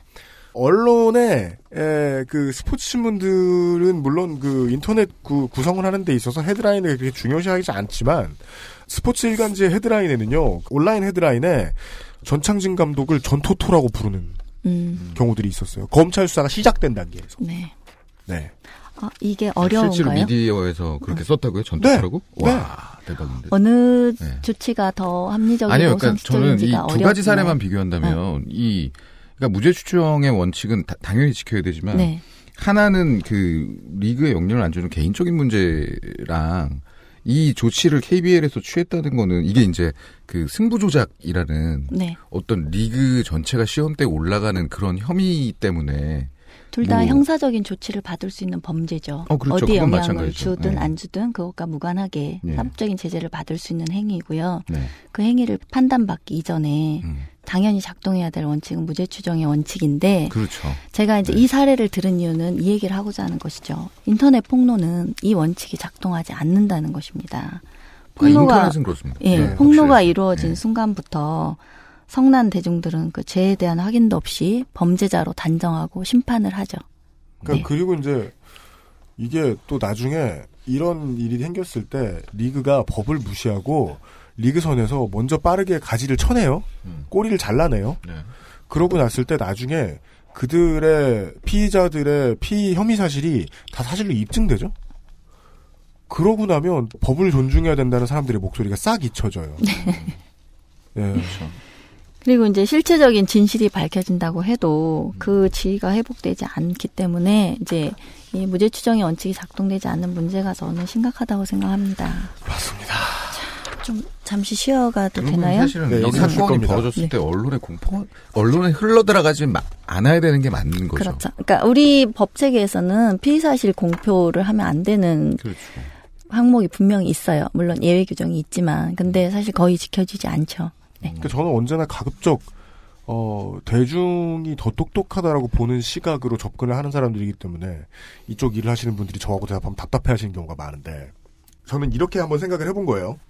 정권 근처에 있고 정치계로 진출하려는 검사들에게 대중이 너무 많이 뒤었던 게 또 문제가 돼요. 네. 그래서 어, 혐의 사실을 언론이 비추고 애드벌룬을 띄워야 지금 JTBC가 그렇게 하고 있듯이 네. SBS 뭐 그렇게 하고 언론사들이 TV조선이나 그렇게 하고 있듯이 애드벌룬을 언론에서 팡 띄워줘야 검찰이 수사하는 흉내를 내준다라는 걸 본 분들이 너무 많은 거예요. 그렇죠.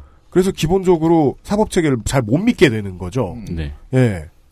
근데 이건 사법 체계를 못 믿는 사람들의 잘못이라고 말하기도 좀 어려워요. 그래서 조금 case by case가 있다는 말씀을 제가 드리고 싶었어요. 물론 대원칙이 있고 무죄추정의 원칙은 모두가 지켜져야 되는 대원칙이고 그 원칙 아래서 모든 것이 이루어져야 하지만 어떤 사회 전체를 지배하는 권력 구조가 있는 상황에서는 시민들은 다른 정의를 바라거나 다른 예외를 더 환호하는 것이 정당하다고 느낄 수 있습니다. 있다. 네. 그러니까 그게 이제 상호작용으로 이 모양 이 꼴이 난 것이다 정도까지. 네. 예. 그렇습니다. 그러니까 법 체계를 믿지 못할 단초가 제공된 적이 많았는데 한번 그렇게 되면 대중은 전체를 못 믿게 될 수 있다. 그게 제가 제일 이번 방송을 준비하면서 불안해했던 점이었습니다. 왜 불안해요? 시사 프로그램을 잘 소비하시는 분들은 사법 체계를 보통 믿지 못하거든요. 그럼 사법 체계를 신뢰할 수 있도록 회복하는 방향으로 나아가야지 사법 외 체계에서 사적인 처벌을 하는 것을 강화하는 방식으로 나가면 안 되겠죠. 그래서 이 방송을 하기로 네. 한 겁니다. 쉬었다 오지요. 네. 네. XSFM입니다. 바른 선택, 바른 선택.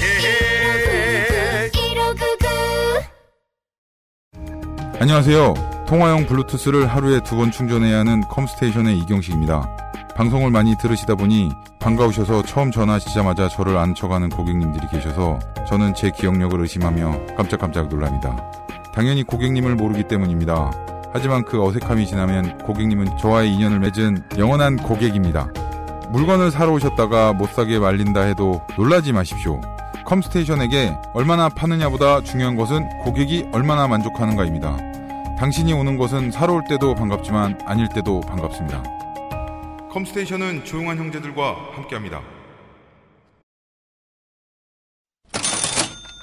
광고와 생활. 네. 요즘 컴스테이션에 가보면 어, 컴스테이션이 영화 촬영장으로 쓰이고 있어가지고요. 어 그래요? 네, 어, 문이 박살나는 장면을 찍었더라고요. 그래서 문을 새로 만들고 있었습니다. 그래서 보니까 네, 좀 번잡합니다. 이해해 주시고요. 어, 잠자코 기다리고 있던 김상조 기술행정관입니다. 안녕하십니까. 네. 되게 좋아하신다. 우리 중에 제일 좋아하셔. 안녕하십니까. 많은 게스트들이 그러세요. 안녕하십니까. 네. 제 취향이에요. 네. 아시는 분들은 아시겠지만 For Back 25 English 팟캐스트. 야, 진짜. 피 발음으로 해주세요. 네? F였어, 방금. 아 진짜? 네. 방송이 시작했습니다. 네. 네, 많이 들어주시고요. 네. 200회 공방 때 많은 분, 많은 청취자분들을 직접 만나 뵀잖아요. 그렇습니다. 네, 많이 와주셔서 감사, 감사하지만 네. 몇몇 분들을 제외하고 저는 좀 약간 실망스럽습니다. 어떤 거죠? 우리가 많은 선물을 줬잖아요. 네. 그러면 좀 인증샷도 올려주고 아, 네. 후기도 아, 좀 그게- 써주고 그런 거 하나도 없었죠. 그럼 아니 몇몇 분들은 해주셨죠. 몇몇 분들은 네. 뭐 배송 상자라든가 오방랑을 인증해 준 분들. 저도 했어요. 홍성갑 씨 만난 후기 써가지고 올렸어요. 홍성갑은 저희의 상품이 아니에요. 되게 좋아하시던데. 저희가 증정해 드리는 상품이 아닙니다. 우리 UPD께서 음. 광고주들 독대해가지고 그렇게 힘들게 그렇죠. 상품을 따왔는데 네. 예? 인증샷도 좀 올려주고 후기도 좀 써주고 이런 걸 돌려달라. XS몰에서 좀 사주고 예? 광고주들이 이러려고 상품을 준비했나? 자괴감도 들고. 뭐 그런 안타까운 말씀 전해드립니다. 네. 아, 공방에서 네. 대기실에서 네. 컴스테이션 사장님이 네. 저랑 독대를 했어요. 네. 아니 광고와 생활 다 좋은데 왜 컴스테이션은 한 번도 안 해줘? 한 적 있는데. 네. 아니 건덕지가 있어야죠. 그러니까. 그러면서- 아니 전화해서 물어보면요. 그냥 뭐 본인 안녕하다는 얘기만 하지 뭐 응. 얘기는 안 하시잖아요. 그냥 뭐 요즘 장사 안 된다 이 정도. 네. 예. 그러면서 무슨 건덕지가 있어야 합니다라고 하니까 사장님께서 그 뭐 술을 사줘야 돼, 뭐 무슨 사건을 만들어야 돼, 막 그런 식으로 말씀을 하셨죠. 아니 뭐 그런 본인이 류까지- 폭력 사건을 만들기. 이해도가 너무 떨어지세요. 네. 그런 류에까지 로비를 바라는 건 아니고요. 그냥 뭐 소소한 이야기라도 저한테 주시면 제가 어떻게든 포장을 해서 해드리죠. 음. 제가 뜬금없이 건덕지도 없는데 나와가지고 뭐 안녕하세요 이공식입니다 이럴 수는 없지 않습니까? 네. 그렇죠, 그렇죠. 최근 그쪽 동양 컴퓨터 동양계 이슈 같은 건 없나요? 장사가 안 된다. UMC가 컴스테이션에서 새 컴퓨터를 맞췄어요. 네.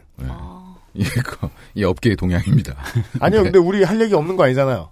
어, 액세스몰에도 드디어, 음. 어, AMD CPU 말고, 인텔 CPU 상품 들여옵니다. 음. 네. 암드에서 인텔로. 아니, 암드도 아니요, 준비해요. 아, 암드도 예, 한다고요? 네. 하고요. 아무튼 좋아요. 네. 어, AMD 말고 인텔 제품군도 준비하고 있어요.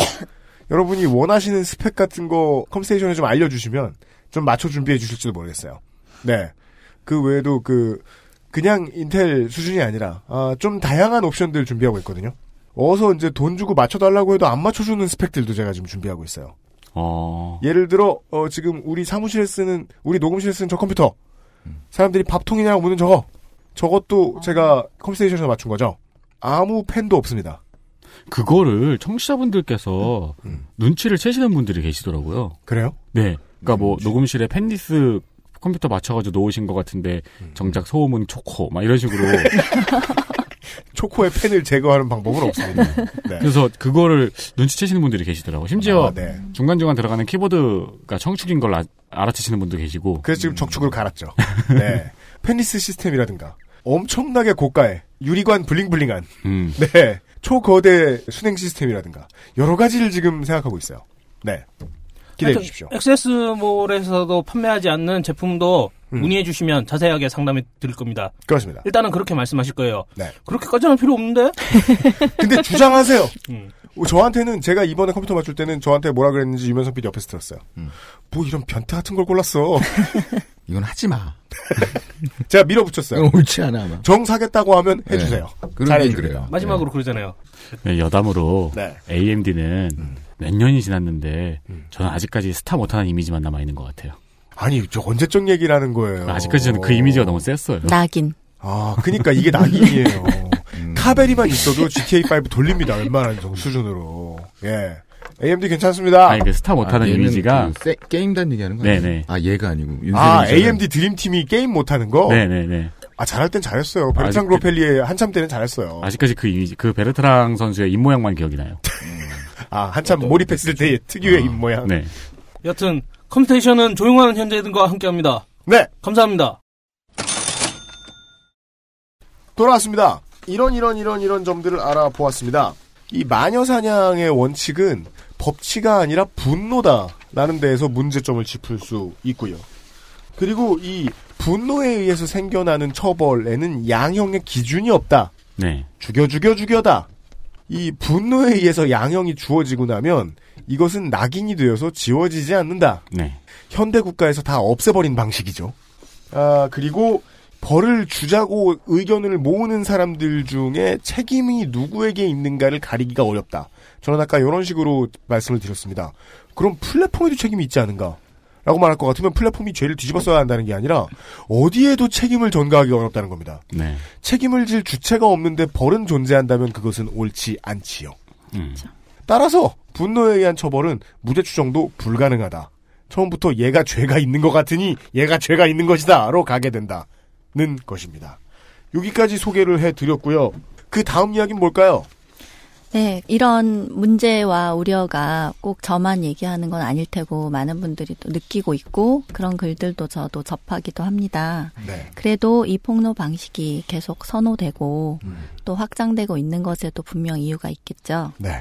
저 조금 그 동일본 방송하고 좀 비슷하지 않아요? 오늘? 네, 비슷해요. 그렇죠. 아니 그러지 말고. 네. 아니 충분히 스스로 멋있으세요.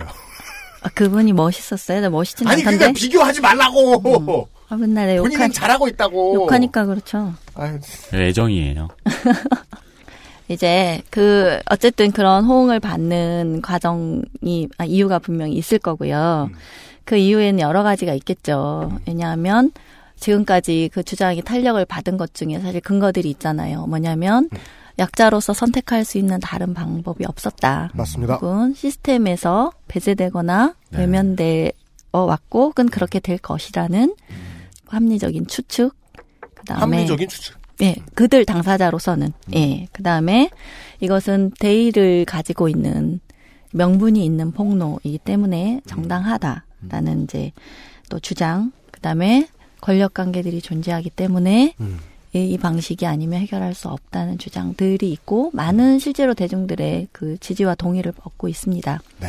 저는 이제 이 다음 얘기로는 앞에 제가 이렇게 우려하는 문제점들에 대해서 얘기했다면 그 폭로라는 방식의 정당성을 논할 때그 제기되는 논란점들에 대해서 한번 얘기해 보려고 합니다. 네. 우선 첫 번째는 이제 이거는 많은 논쟁점이 있지만 제가 오늘 이제 추려본 것은 한 세 가지 정도입니다.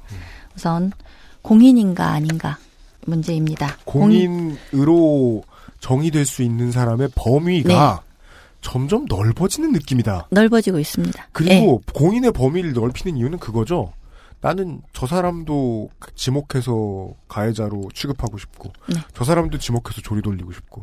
그러다면 그러자면 공인의 범위에 그 사람도 막 넣어야죠. 네, 왜냐하면 공인에 대한 어떤 사생활 침해나 표현의 자유 어, 측면에서 최근 사법부의 판결들도 계속 공인을 좀 더 넓게 보기 때문에 아, 그 제재, 그래요? 예, 아, 제재가 그래요? 좀 덜하는 방, 그 방향으로 가고 있어요. 아. 그래서 사람들이 이제 자기가 폭로한 대상이 공인이라고 주장을 하는 경우가 이제 소송으로 가게 되거나 하면 많이 예, 예. 있습니다.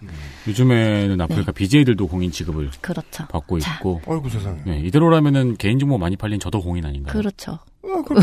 공인이라고 주장한 누군가가 있을 수 있습니다. 이 사람은 유명한 방송인이다. 그래서 공인이다. 라는 등식을 주장할 수 있죠.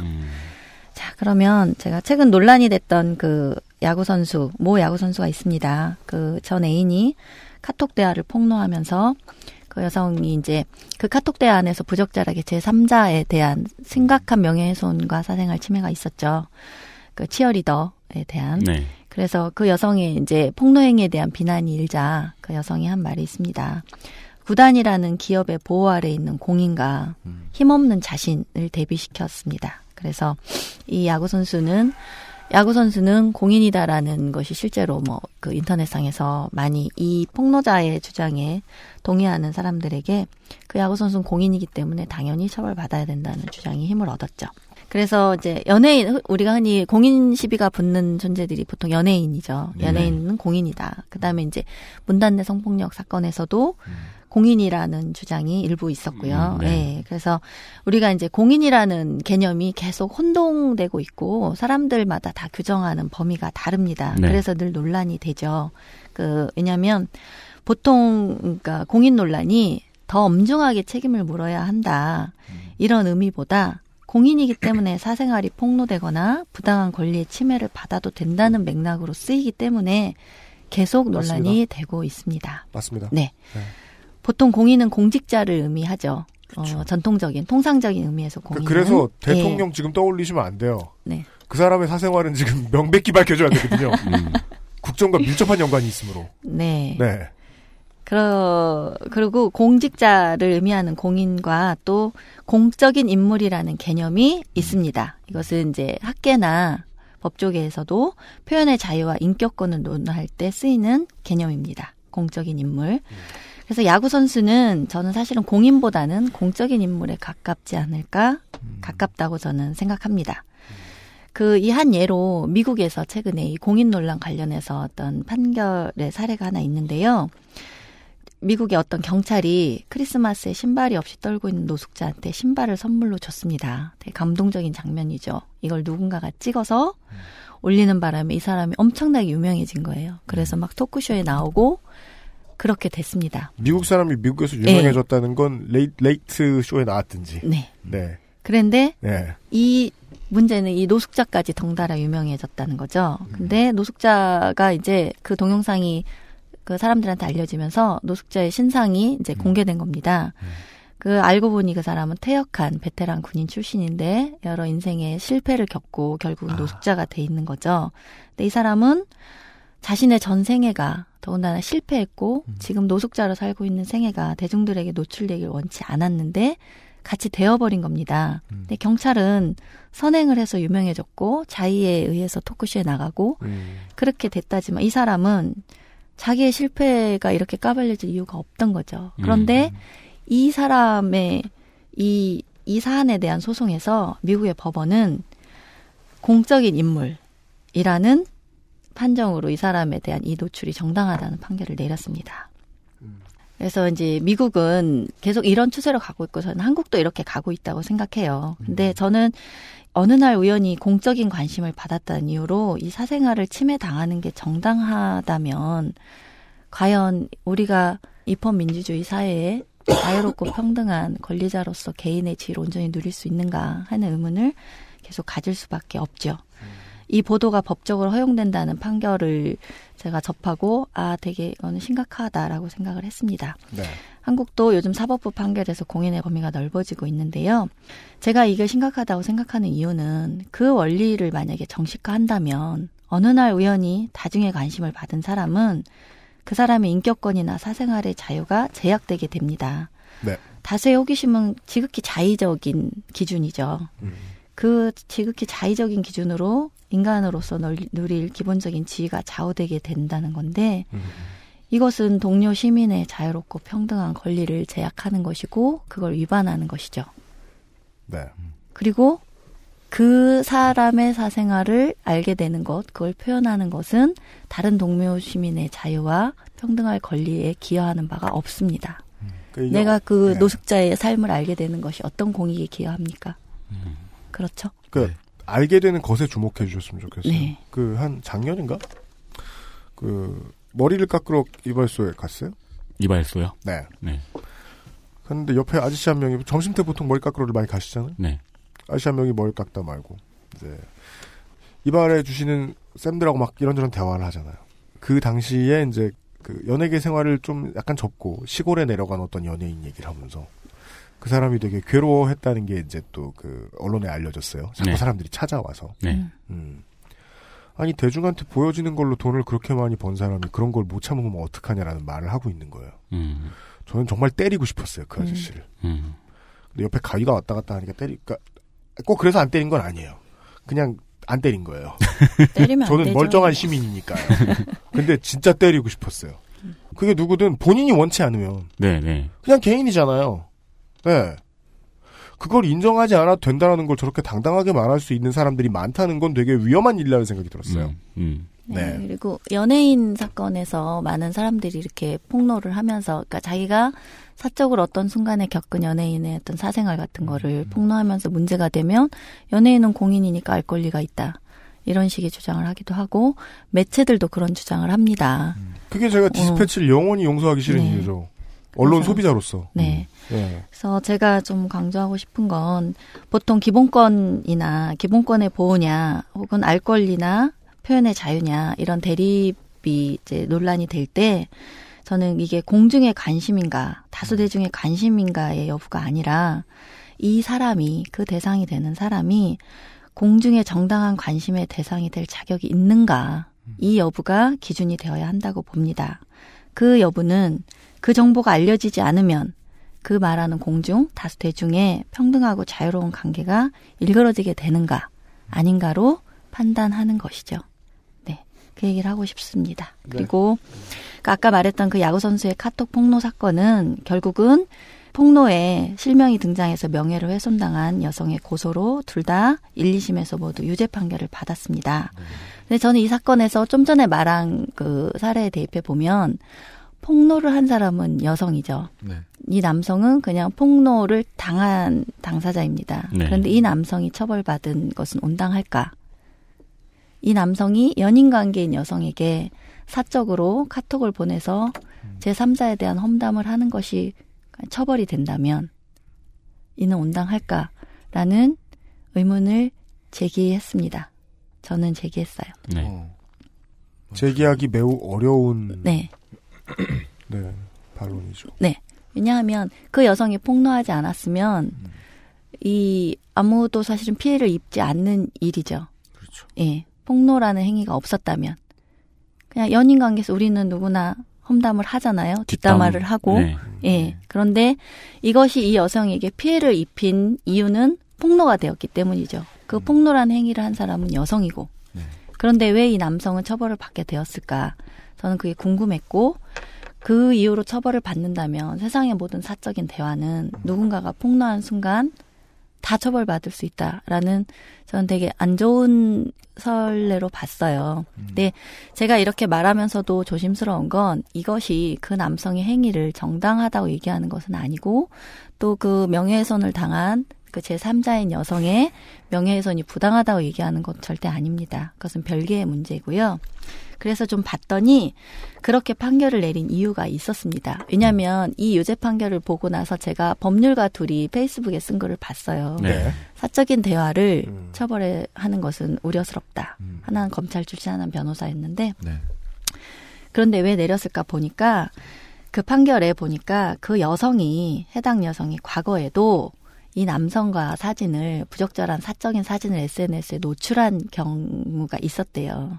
그래서 이 판결의 요지는 그렇게 난처한 경험을 네가 했기 때문에 너는 이 여성한테 이런 제3자의 험담, 명예를 훼손하는 발언을 할때 이것이 공연성과 확장성을 가질 가능성을 너는 추측했어야 한다라는 어. 거예요. 아, 예. 내가 개인적인 얘기를 했던 사람인데 예, 그 예. 사람은 밖에다 소문을 잘 내는 사람이라는 그렇죠. 걸 이미 알고 있었을 테니까 그렇죠. 예.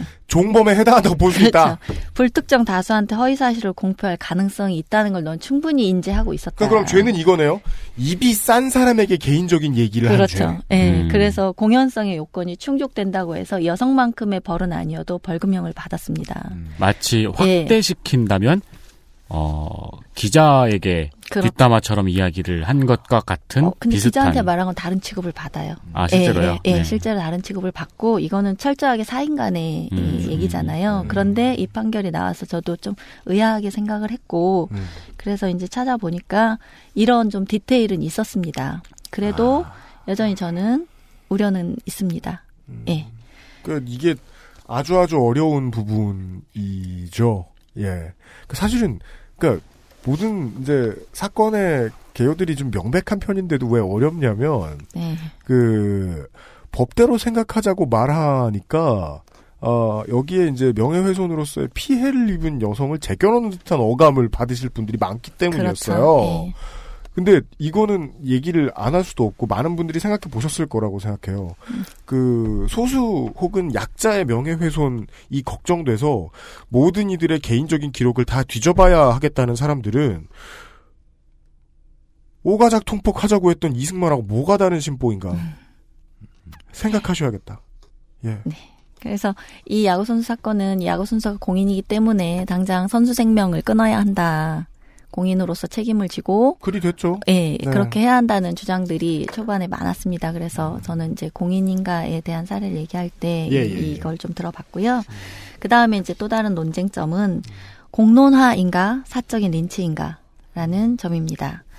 그 어떤 사람은 사적인 SNS 공간이 무슨 공론장이냐 이렇게 얘기를 하지만 저는 사실 이 주장 이미 실효성이 없다고 생각합니다. 옳고 그름을 떠나서 이미 공적인 논의의 장 구실을 하고 있기 때문에 그닥 실효성이 없는 주장이라고 생각을 하고요. 공론화의 문제는 공론화라는 명분으로 해당 사안을 정당화할 수 있는가에 초점을 맞춰야 된다고 생각합니다. 지금 제가 확인한 네. 바로는 단톡방도 네. 그런 판결을 그렇죠. 받고 있네요. 네. 네. 네, 단톡방은 사실 그 사람이 이제 구성원이 다수잖아요. 네. 그래서 전파성이 있다는 거를 저는 동의할 수 있는 지점이 있다고 봐요. 음, 근데 네. 이제 이 카톡 대화는 사실 연인 사이의 대화거든요. 그래서 저는 좀 이건 다르다고 생각을 그 했고요. 예. 구성원들끼리 비밀로 하기로 약속했다라는 네. 주장이 있었는데 네. 법원에서 받아들이지 않았다. 네. 이런 식으로 나와 있네요. 그렇죠. 언제든 이게 공표될 가능성이 있기 때문에 예. 그 주장에서는 뭐 일리는 있다고 생각합니다. 네. 이렇게 사안마다 다 다르죠. 그래서 저는 이제 사안을 판단할 때 이렇게 디테일을 좀 보고 판단해도 늦지 않다고 생각합니다. 사안에 대한 공론화의 필요성 때문에 그리고 그 공론화를 통해 그런 일이 일어나는 구조의 변화를 원한다면 비실명으로 이야기할 수 있지 않았는가라는 제기를 하는 것이죠. 그 공론화를 위한 표현이나 주장은 그 동료 시민이 그 한 사회의 구성원으로서 가지고 있는 자격을 박탈하지 않는 것을 전제로 해야 한다고 저는 생각합니다. 그래서 실명 폭로가 문제라고 보는 건 이 전제를 먼저 무력화시키기 때문에 저는 위험한 방식이고 논란이 따를 수밖에 없다고 생각합니다. 네. 그래서 제가 얘기하는 것은 책임을 물어야 하는 피해를 입었다면 해당 인물에 대해 형사와 민사소송을 진행할 수 있고요. 아까 말한 대로 진보 진영 내에서라면 그 폭로 폭로자가 가해자로 지목한 사람들이 속한 조직이나 활동 영역에서 문제 제기를 할 수도 있고요.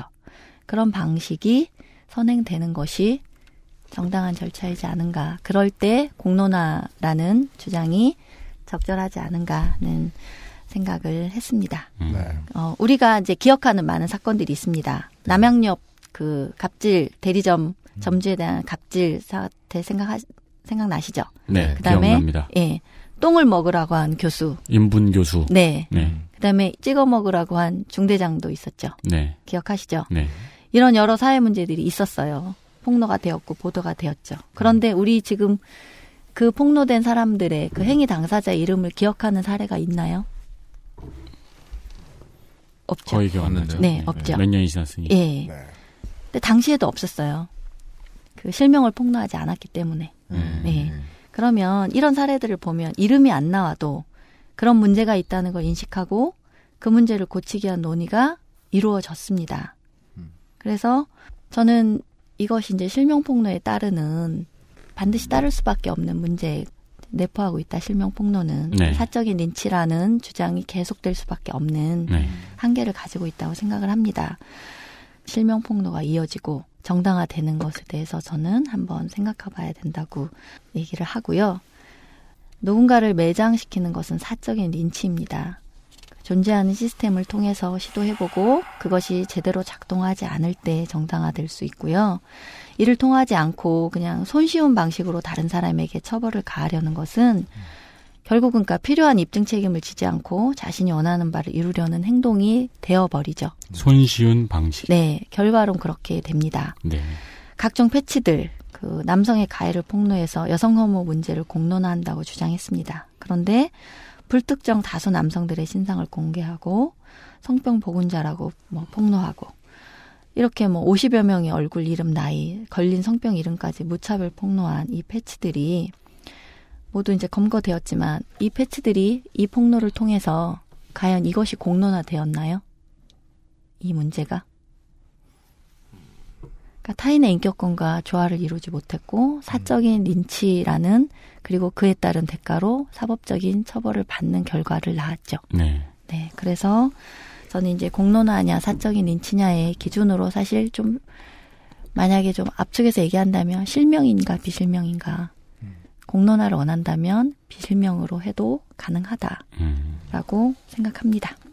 그러면 이제 네. 그 사건을 구글이나 네이버에 검색하면 연관 검색어에 나오죠.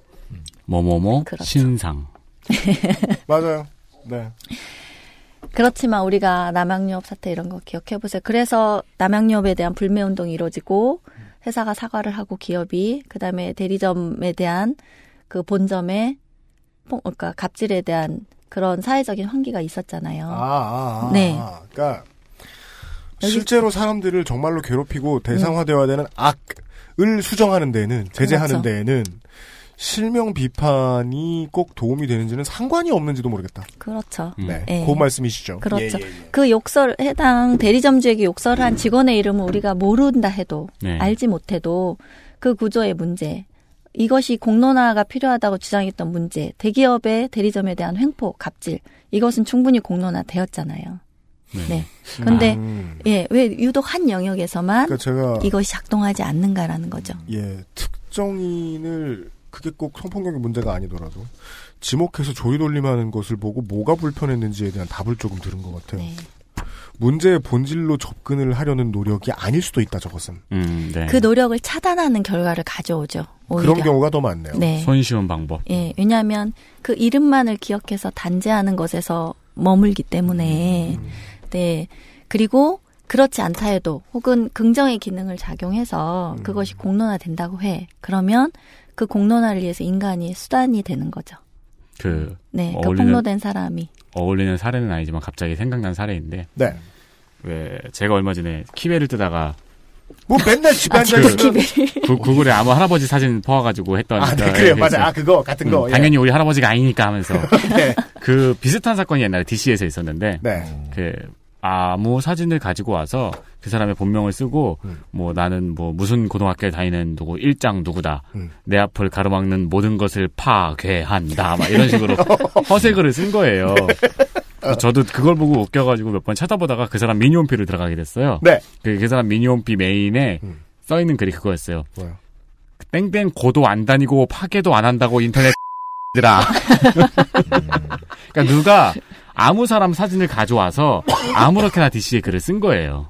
네. 왜냐하면 그렇게 발전하거나 그렇게 진화할 가능성이 충분히 높다는 얘기를 한 거죠 지금 윤세민 기자가. 네, 그렇습니다. 그냥 재미로 돌릴 수 있다. 네. 아무나. 그래서 그 사람 홈페이지 그 미니홈피 폭, 그 당시 폭발적이었거든요. 음. 그거에 대한 어떤 비난과 놀림과 조롱이. 음. 네. 근데 실제로 그 사람은 그 고등학교에 다니는 사람도 아니었고 심지어 나이도 틀렸고 뭐 원한이 있었는지는 모르겠지만 아무 사진을 가져와서 그렇게 한 거였죠. 그러니까 저는 그때 원한이 있었든 없었든 나중에는 원한 없는 사람에게 그러는 일들이 생길 거라고 생각해요. 음, 네. 취미 삼아 이걸 하는 사람들의 모임이 될 수도 있겠다. 음, 네. 음. 어, 어디선가는. 이미 있죠. 네. 자, 다음으로는 이제 권력 관계라는 개념입니다. 폭로자들은 주로 상대방과 자신 사이에 위계나 권력 관계가 있음을 주장하죠. 어제 방송되었던 사례들도 대부분 여기에 해당될 겁니다. 네, 그럼요. 예, 예. 유명한 사람, 혹은 단체에서 지위가 높은 사람.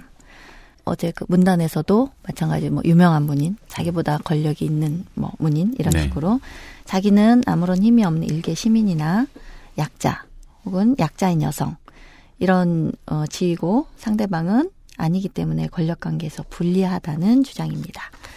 많이 동의될 수 있는 지점이 있죠. 문단 내 성폭력 사건 폭로에서도 사실은 보통 사람들 이름 석자도 몰라요. 여러분 어제 거론된 시인들 이름 뭐 유명한 소설가 말고 아셨나요? 처음 들었죠, 다. 저는 다 몰랐어요. 처음 들었습니다. 예. 그분들에겐 죄송하지만 그러니까 일반인들이 전혀 알 수 없는 그 영역에서만 아는 사람들의 그 지위를 가지고 이제 권력 관계 우위에 있기 때문에 이런 주장을 하는데요. 저는 그렇다면 권력 관계란 개념은 어떻게 봐야 할까? 아까 공인의 개념처럼 이것도 한번 짚어봐야 하지 않을까라는 생각입니다. 네. 네. 우선 우리가 이 사람들이 그 권력 관계 우위에 있는 사람들을 폭로하기 때문에 내부 고발자의 지위를 부여받습니다. 폭로자들에 대해서. 그런데 내부 고발은 그 고발로 인해서 다른 많은 사람들의 권리나 이해관계에 영향을 끼치기 때문에 적정 절차, 말한 뭐 그 집단 내 구제 절차나 사법적인 제재 이런 절차를 밟지 않음에도 정당화됩니다. 예를 들면 그 소송이나 고소와 같은 통상적인 방법으로 권리 구제가 불가능할 때 국정원의 댓글 사건 있죠. 네. 어, 국정원이 댓글을 달고 있는데 엄청난 권력 기관이죠. 근데 이걸 어떤 내부자가 알고 있어.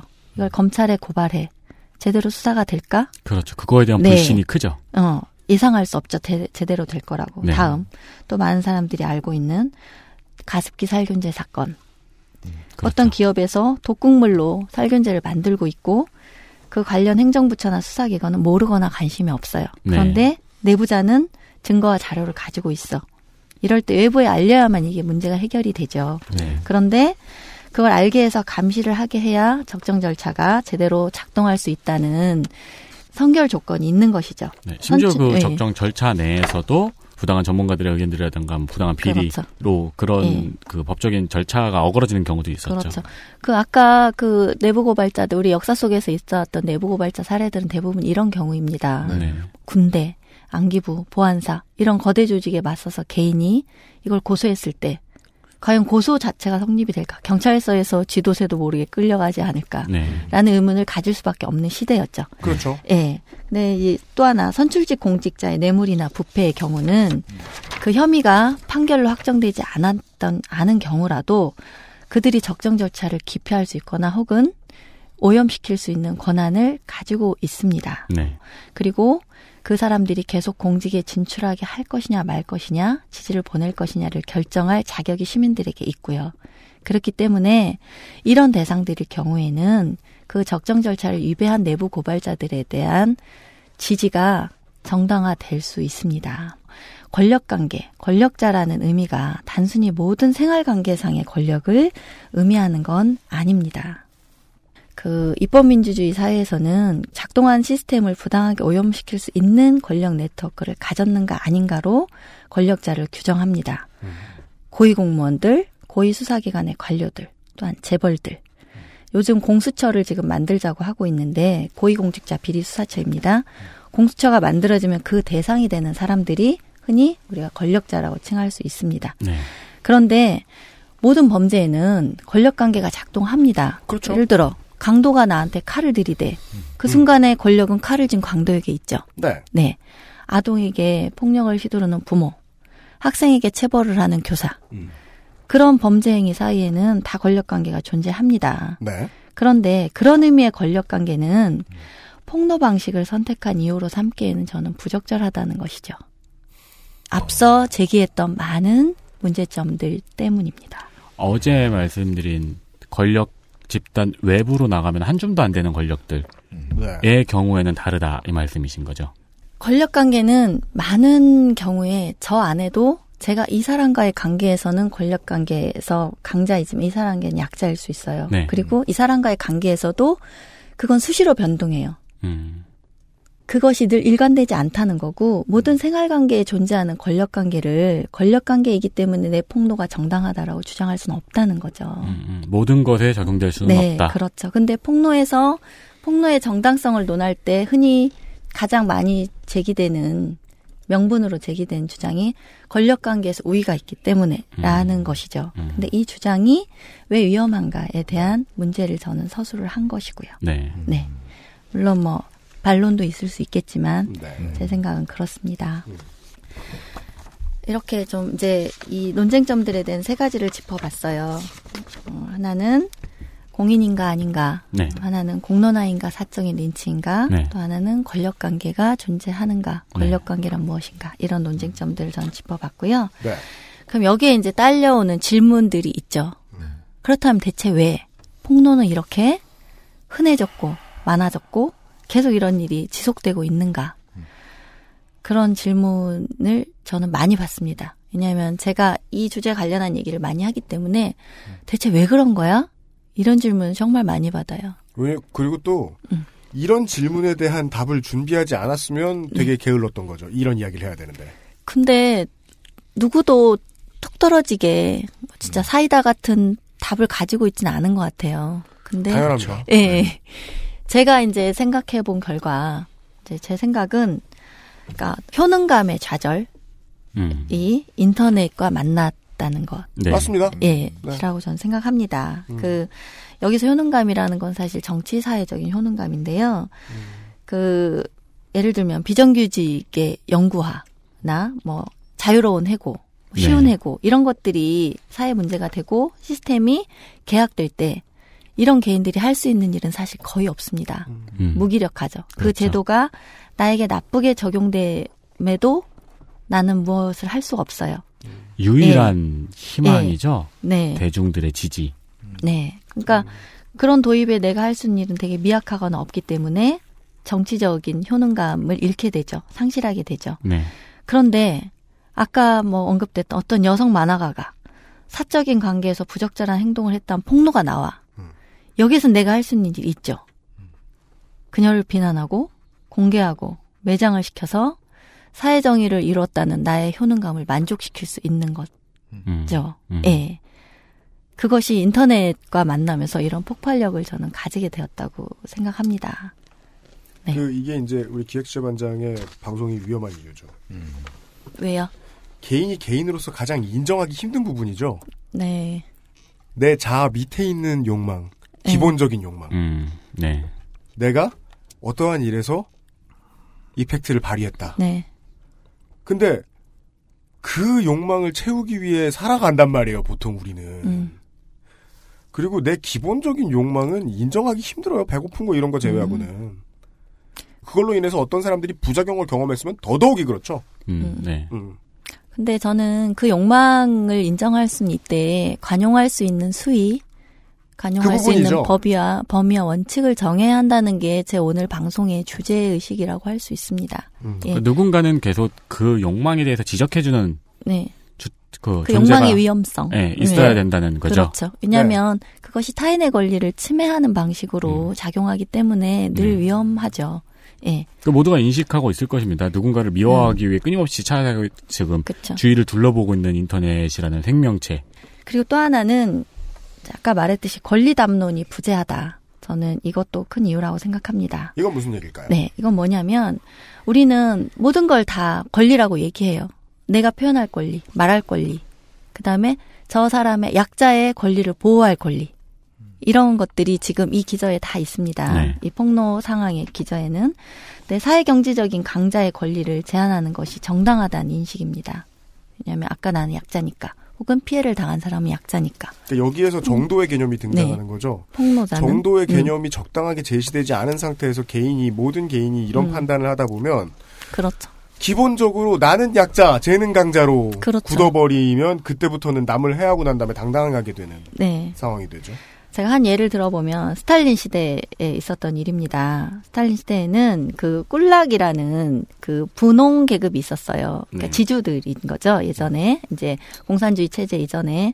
근데 이, 이 사람들한테 이제 집산주의 경제 정책을 펴다가 실패를 하니까 스탈린 정, 정 시대에는 다시 시장 원리를 살짝 도입을 했어요. 음. 시장 원리를 도입하니까 자산이라는 경쟁력이 있는 이 꿀락들이 득세를 다시 하기 시작했습니다. 음. 그러니까 이들이 다시 이 스탈린 체제를 위협하게 된 거죠. 음. 위협하려는 이제 요소를 감지한 거죠. 네. 그래서 이들을 다시 스탈린 시대에는 반혁명 분자로 분류해서 시베리아로 유형을 보내고 반동 분자로 낙인을 찍어서 막 어떤 요직에 가지 못하게 하는 식으로 처리를 해버렸습니다. 근데 이때 통했던 논리가 뭐냐면 빈농에 비해서 이 분홍인 꿀락들은 사회 경제적으로 우위에 있기 때문에 적정 절차를 무시한 이 처리들 이런 처단이나 재산 몰수들이 합리화된 것이죠. 정당화되고 지금 뭐 이런 사례가 있죠. 두테르테. 네. 네. 그냥 직결 처분 해 버리잖아요. 어떤 사법적인 제재, 제재나 그 사회 시스템에 의거하지 않고 직결로 마약 사범, 뭐 사회 뭐 위에 위에 세력이라는 이름으로 바로 처단을 해버리고 이런 일이 벌어지고 있는데 이것이 자의적인 처단이 정당화될 수 있냐는 거죠. 단지 그 사람의 지가 사회 경제적인 강자라고 해서. 네. 처단 이, 있습니까? 정당화될 수. 그러니까 그 이런 류의 저를 보셔. 그거 저 저 수업할 때 선생님 마인드죠. 네. 가장 안 듣는 것 같은 사람한테 질문하는. 아니요. 나쁜 조리 돌림 제가 방식이에요. 불렀는데 너무 아무 얘기를 안 하신 것 같아서. 아, 그러니까 그 이거 네. 아니에요. 그 두테르테에 대해서 찬성하시는 분들도 네. 많고, 네, 사이다라고 막 하죠. 네 하는 분들도 많고, 저는 심지어 다른 방송에서는 어, 이재명을 민주당식 두테르테다 이렇게 불렀는데, 음. 그이 경우는요. 원래 그 단순 도식화 시키는 게 되게 무식하고 네. 나쁘잖아요. 그래서 전 이렇게밖에 지금 나 표현을 못 하겠어요. 네. 그 총구에 자기가 겨눔을 당해 봐야 그때 다 느낍니다. 그때 모든 것이 갑자기 빠르게 이해됩니다. 그 전까지 이해 안 되면 어쩔 수 없어요. 그 포퓰리즘에 자기도 편승하고 싶다는데. 각 지역별 한타입니다. 지금 듣고 계신 방송은 히스테리 사건 파일 그것은 알기 싫다입니다. XSFM입니다.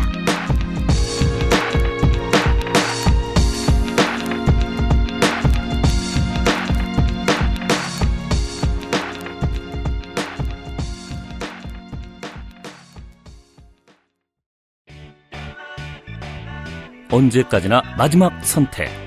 아로니아 진.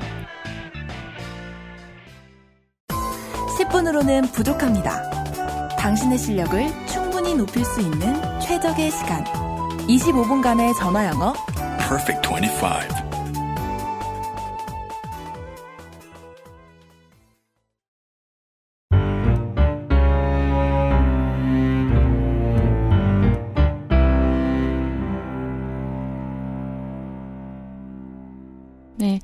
그래서 만약에 여기에 노라고 대답을 하셨다면 여러분은 다른 사안에서도 이 원칙을 일관되게 우리는 적용해야 합니다.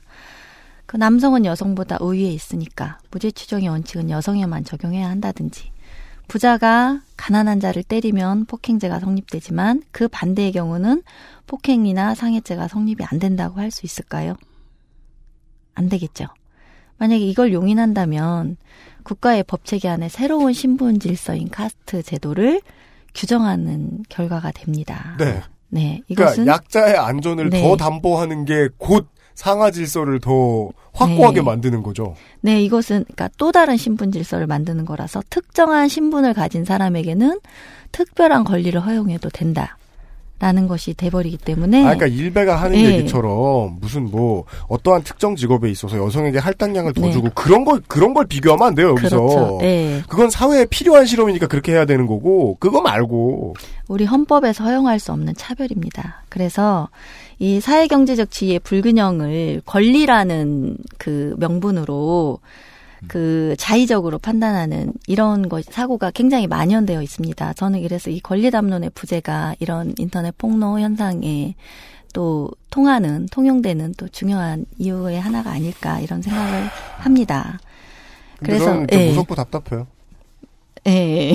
그러니까 그래서 자괴감에 시달리기 때문에 인터넷을 붙들고 있어야 하는 사람들한테 어 자기 자신의 명예를 지키기 위해서라도 이런 선택이 필요하다, 이런 자중이 음. 필요하다라는 얘기는 씨알도 안 먹힐 가능성이 높다. 그렇죠. 그러나 저는 얘기해야 된다고 생각해요.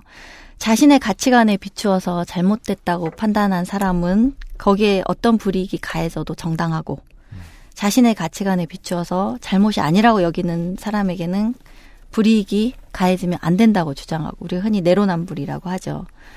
그래서 이것이 누구한테나 보장되어야 하는 보편적인 적정 절차의 권리를 일방에게서 박탈하는 방식으로 그것이 권리의 이름으로 통용되는 것은 저는 문제가 있다고 생각하는 거고요. 그렇게 되면 여론에 의한 포괄적인 독재 상황을 우리는 맞이하게 됩니다. 그래서 이런 린치의 방식에 대한 문제 제기가 저는 어, 필요하다고 생각합니다. 네. 그래서 왜 이런 일이 벌어질까에 대해서 하나는 이런 권리 담론의 부재 이런 것을 사실 많이 얘기하지 않아요. 특히 이런 최근의 폭로 사태에서는 이런 문제를 제기하면 그 폭로자인 약자인 여성의 권리를 침해하는 것 혹은 또 다른 가해행위 이런 비난이 뒤따르기 때문에 두려워서 말하지 못하는 경우가 많이 있습니다. 그리고 이제 효능감의 좌절과 인터넷이라는 도구의 만남 이런 이유를 한번 생각해 봤습니다. 네. 그래서 이제 좀 어, 마무리를 해야 되는 시간이 왔습니다. 네. 저는 이제 지금 오늘 좀 몇 가지 얘기를 했지만 제가 마무리해서 말하고 싶은 거는 개똥녀 사건이 났을 때 많은 언론과 진보 진영에서 이 사건을 비판적으로 다뤘습니다. 그 이유 중에 하나는 개똥녀라는 네이밍부터 그 인터넷 마녀 사냥의 형태에 대해서 여성 혐오의 요소가 있었고 특정 개인의 신상을 털고 인터넷으로 공격하는 방식이 사회적으로 용인될 것에 대한 우려가 컸습니다. 그 우려대로 됐네요. 그렇죠. 그런데 이 개인적인 일탈 행위, 그것이 설사 범죄라고 해도 사적인 제재를 가하지 않는 것이 법치를 기본으로 하는 근대 민주주의 문명 국가의 원칙입니다. 우리가 이 대원칙을 부정한다면 사실 아무런 얘기도 할 수가 없겠죠. 근데 인터넷 폭로와 마녀 사냥은 이 사회의 기본적인 합의선을 무너뜨리는 사적인 제재로 많이 작동합니다. 그리고 다수가 개인에게 가하는 린치가 되고요. 명예형이라는 또 다른 차원의 제재를 가하게 됩니다. 그래서 저는 진보 진영은 예전에 인권과 민주주의의 보편적인 원칙에 따라서 사회가 가십적으로 그때 소비했던 개똥녀 사건에서 누구보다 비판적인 목소리를 냈는데 어느 시점부터 이것이 통용되지 않기 시작했고 오히려 진보라는 진영에서 이런 방식에 대한 문제 제기보다는 오히려 이런 방식을 옹호하거나 지지하는 식으로 보도가 나오거나 글이 나오거나 말이 나오고 있습니다. 그래서 저는 그것을 우려하고 있고요. 이제 특정한 가치를 지향하는 일은 개인의 자유이지만 전제되어야 할 것이 있죠. 그 가치를 지향하는 것이 다른 사람들이 합의할 수 있는 행동의 규칙, 즉 규범이라고 저는 어, 표현을 하는데요. 그 규범의 전제를 따르지 않는다면 그 가치 지향은 극단화되기 쉽고 사회의 조화 평화를 해칩니다. 지금 여러, 거론했던 여러 사례 중에 패치의 사례도 있죠. 그 사람들이 지향하는 사회가 있었어요. 그런데 그런 가치를 지향하는 것은 자유지만 그 가치를 지향하는 과정에서 동료 시민의 권리를 해치거나 피해를 입히거나 사적인 인치를 가하거나 하는 식으로 우리 사회가 합의한 방식을 벗어나서 조화 평화를 해치는 것은 문제가 될 수밖에 없죠. 그 과정에는 네. 어, 이 문제를 파헤치는 우리는 무엇을 해도 약자다라는 네. 공감대가 내부에서 형성이 되어 있을 것이었습니다. 네. 아마도요. 그쵸. 약자고 내가 지금 하고 있는 행동은 정의의 수행이다. 왜냐하면 약자를 위한 것이기 때문에. 네. 라는 전제가 전혀 의심받지 않아요. 스스로도 의심하지 않고 네. 남들의 비판에도 그냥 그것은 거의 약자 강자의 선악구도로 넘어가 버리기 때문입니다. 그거 제일 좋아하시는 어르신들 어, 활빈단이라고 있습니다. 요즘에는 그 할빈단보다 어버이 연합이나 그런 분들이 있죠. 그냥 종북. 아니요, 활빈단은 응. 거의 저, 저, 후원금도 얼마 안 받고 아, 하시는 할빈- 분들로 아, 알고 정부와 있어요. 좀 다르구나. 네. 네. 어버이 연합은 이해관계가 서로 있지만 돈과 걸려, 돈이 걸려서. 예. 자, 루저녀의 발언은 어떤 점에서 문제였을까요? 본인의 취향을 드러낸 것은 문제일까요? 그럼 대중의 감정을 거스르는 말은 문제일까요? 거스를 수 있죠. 그런데 당시 대중들의 공격은 분명히 부당했습니다. 사적인 영역까지 침해했고 거의 테러 행위에 가까운 공격을 저질렀죠. 그래서 많은 지식인들이 그런 대중들을 비판했습니다. 언론은 마녀 사냥이라 규정했고 자성을 촉구했고 그런데 지금 여러분은 과연 어느 편에 서 있습니까? 루저녀와 개똥녀를 공격하던 사람들과 혹시 같은 위치에 서 있지는 않는지 이 방송을 듣고 계시는 청취자 여러분께 묻고 싶습니다. 저는 아니에요. 뭐 아까까지 다 네. 드러내놓고 뭘 드러내요? 다 기억하고 정확하게 아니, 다 기억하고 루저녀를. 기억하는 것이 네. 아니 저는 만약에 예를 들어서 TV에 루저녀가 아, 그 루저 네. 예 그분이 나와가지고 180 이하는 루저다. 그러면 저는 그걸 보고 뭐 저런 얘기를 해? 네. 하고 끝이죠. 그런 이것이 견해를- 일반적인 사고 네, 아니에요? 그런 견해를 표현하는 것은 괜찮아요. 아니 그리고서 네. 갑자기 제가 갑자기 그 꺼져 있던 컴퓨터를 켜고 그 사람이 어디에 소속되어 있는지를 찾아다니는 거는 이상하잖아요. 네. 그냥 저는 기억을 할 뿐이죠. 왜냐면 너무 많은 사람들이 떠들었으니까. 하지만 저는 그 사람의 신상과 그 사람이 어디 뭐 취직했는데 그 자격을 박탈한다든가 하는 생각은 전혀 안 했다는 거죠. 네. 이해했습니다. 그것이 상식적인 인간이죠. 예. 네. 저는 이게 상식이라고 보고 사실은 왜 사람들이 이렇게 부지런한가에 대해서 저는 늘 궁금해요. 저도 그렇습니다. 인터넷을 제가 무슨 그러니까 뭐 이렇게 눈팅 같은 거는 좀 합니다만 이렇게 열심히 쓰고 트위터에서 열심히 나르고 하는 사람들을 보면서 그러니까 이 어떤 사례 사례들마다 다 폭력이 존재하거든요. 근데 그것들을 왜 이렇게 열심히들 하고 있는 것인가? 제가 그 질문을 던지면서 이자혜 작가 얘기를 하고 싶습니다. 이자혜, 작가요? 작- 이자혜 작가 아, 아, 예. 사건이 터졌을 때, 그, 그녀가 메갈리아를 지지하거나 혹은 메갈리아라고 분류됐다는 이유로, 예. 쌤통이다. 네가 당해보니 너도 뭐 어떠냐. 이런 식의 조롱을 하고 즐거워하던 분들이 있었습니다. 네. 저는 그걸 보면서 당신들은 도대체 그러면 무엇 때문에 분노했는가? 그 앞에 당신들이 메갈리아 사태에서 분노했던 건 무엇 때문이었는가 묻고 싶은 거죠. 그 메갈리아 사태에서 이 사람들이 분노했던 이유는 그것이 부당하게 혹은 사실관계 확인도 없이 누군가를 사적으로 린치하고 그렇게 사적인 제재로 작동하는 것에 대한 위험성, 부당성에 대한 분노가 있었거든요. 그런데 지금 똑같은 일을 당하고 있는데 너는 당해도 싸. 라고 얘기한다면 우리는 그 대상이 적절한가 아닌가라는 것 밖에는 그런 자의적인 기준으로 밖에는 얘기할 수 없는 거죠. 당신이 지금 누구의 편에 서 있냐면 당신은 개똥녀를 비난하고 당신이 비난했던 그 대상과 똑같은 행동을 하고 있다는 거죠. 그래서 저는 그 얘기를 좀 하고 싶고요. 얼마나 뭐 쉽게 와닿느냐 혹은 뭐 붕괴를 얼마나 일으킬 수 있느냐 하는 이런 즉흥적인 여론의 광장으로 손쉽게 가져온다면 사회 분쟁의 많은 것들이 자의적이고 임의적으로 이루어지게 됩니다. 분쟁 해결의 방식도 그렇게 될 거고요. 그런 어 관계나 권리와 지위가 결국에는 법치주의가 아니라 여론지상주의로 정해지는 불안정한 사회가 될 것이고 저는 그런 사회로 지금 가고 있다는 우려를 가지고 있습니다. 그래서 아까 아, 아까 어제 방송에서 윤세민 기자가 성장하고 있다. 성장 과정이다라고 마무리를 하실 때 큰 의문이 들었습니다. 과연 우리는 성장하고 있는가? 우리 사회는 발전이라는 방향으로 변화하고 있는가? 왜요? 네. 이것이 과연 성장인가 하는 의문이 드는 거죠. 우리는 개똥녀 사건이 났을 때 그런 우려를 표하고 그것에 대한 공격의 부당함을 제기했는데 지금 오히려 그 똑같은 비난을 했던 매체가 지금 오히려 같은 방식의 실명 폭로와 신상털이를 하고 있는 어떤 사안에 대해서 지지하거나 동조하는 글을 쓰고 있다는 거죠. 과거에 있었던 처벌 네. 방식이 부활했다. 그렇죠. 부활하고 이제 확산되고 있는데 음. 이것에 대한 우려보다는 이것에 대한 우려보다는 이 방식이 가진 정당성을 계속 옹호하는 말들이 더 줄을 이룬다는 거죠. 음. 네. 그래서 이런 폭로가 지속된다면 어떤 사회를 우리가 맞이하게 되는가.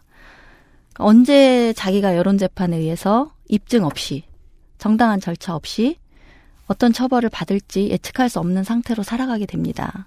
누구나 그런 공포를 가질 수 있죠. 네. 특히 SNS 활동을 하는 사람들은 더욱 그렇고요. 활동을 하지 않아도 그렇습니다. 그래서 자기도 그런 불안한 지에 있지만 자기한테 문제가 닥치기 전에는 같이 돌을 던지고 그 여론 재판의 쾌감에 같이 몸을 담급니다. 그래서 만인에 대한 만인의 지배가 이루어지고 법치주의가 실종된 시민사회 관계가 되죠. 최근 폭로에서 이제 일반적으로 비윤리적이라고 이야기되지만 범죄 행위에 해당되지 않는 것까지 폭로가 되는 경우들이 있었습니다. 양다리 음. 그런 거 있죠. 네. 그런 폭로도 그런 폭로의 말 끝에 묻어 나왔고, 그다음에 어제 말씀하신 그 성폭력 사례 그 언어들에서도 이게 성폭력인가라고 따져봤을 때 아닌 대화들이 있습니다. 그런데 그냥 싸잡아서 다 성폭력으로 취급이 되어 버리죠. 음, 어제 예. 제가 했던 얘기 중에서요. 예, 했던 그 성폭력 사례로 아카이빙 되고 있는 그 대화들 있잖아요. 네, 일단 네. 폭로 가해자로 지목된 사람들이 했던 말들, 이 아카이빙 되고 있다고 이렇게 음. 써진 음. 말, 어. 말들이 있었어요. 이제 예. 가장 의도를 순수하게 보자면 그런 거죠. 네. 되게 나쁜 말들이 있고요. 네. 그 다음에 그냥 그 말만 떨어뜨려 놓고 보면 절대 나쁘다고 할 수 없는 말들이 있어요. 그렇죠. 예. 그런데 피해를 직접 본 사람의 입장에서는 나쁜 말들을 하던 새끼가 저 말을 했으니까 기분이 나빠서 썼어요. 그렇죠. 근데 피해를 안 입고 그냥 그거를 2차로 읽어본 사람들의 입장에서는 어, 이 말도 나쁜 말인가 보다 하고 퍼지게 되는 거죠. 네. 그래서 예. 저는 이게 이제 실제로 범죄 행위를 한 사람이 뭐 벌금 몇 백만 원 내는 사람보다 그렇지 않은 사람이 훨씬 더 심각한 처벌을 받는 그런 상황이 될 수 있다는 거고요. 뭐, 그 아까 작가의 경우 그렇게 되어 버렸죠. 그래서 주장은 증거로 뒷받침되어야 하고요. 증거가 애매한 경우에는 우리가 이제 임- 입헌주의, 법치주의 원칙에 의거해서 정해진 입증 책임의 원칙을 따라야 합니다. 그렇다면 너는 어떤 대안을 가지고 있느냐, 혹은 네가 주장하는 원칙은 뭐냐. 이것에 대해서 저도 여러 자료를 뒤져보고 사례를 찾아보고 제 나름대로도 많이 고민을 했습니다. 그래서 제 말을 더 보탤 것도 없이 딱 제 생각과 동의하는 그 방법, 대안을 찾았는데요. 그 시민교육센터라는 사이트가 있습니다. 이한이라는 법률가가 운영하는 사이트인데요. 여기에서는 제가 많은 것들을 배웁니다. 여러분에게도 좀 추천하고 싶은 사이트인데 이한의 시민교육센터라는 사이트에서 특정 사안에 대한 논의와 공개화의 기준을 제시했습니다. 네. 이거 제가 읽어드리죠. 예, 읽어주세요. 좀 말이 어렵긴 한데 알아들으실 수 있을 거예요. 1.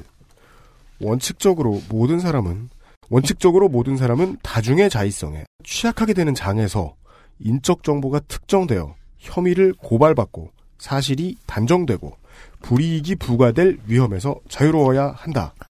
2.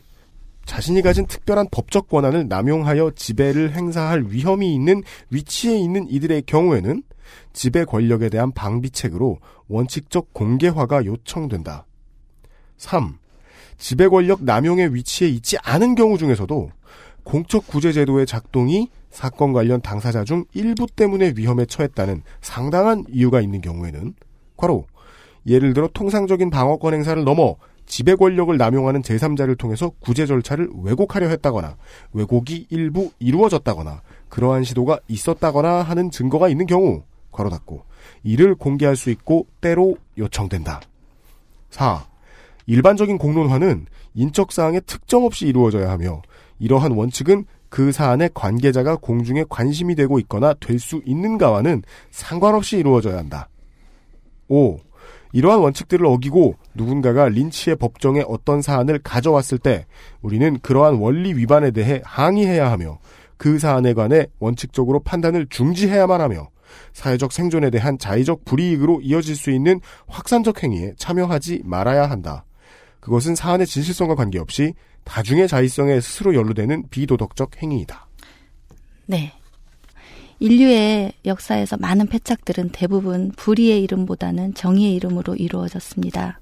그걸 기억했으면 합니다. 우리는 모두 불완전한 인간들이고 그 불완전함 때문에 모두를 위한 사회적 합의를 만들었습니다. 그 합의는 우리가 지킬 최저선의 규칙이고 나와 동료 시민들을 지킬 수 있는 최후의 보루이기도 합니다. 여기에서 예외는 없습니다. 오늘 제가 하고 싶은 얘기는 여기까지입니다. 네. 그렇습니다. 음. 유면상 PD 졸았어요? 아니요. 눈이 왜 그래? 아니. 좋은 얘기 하셨어요.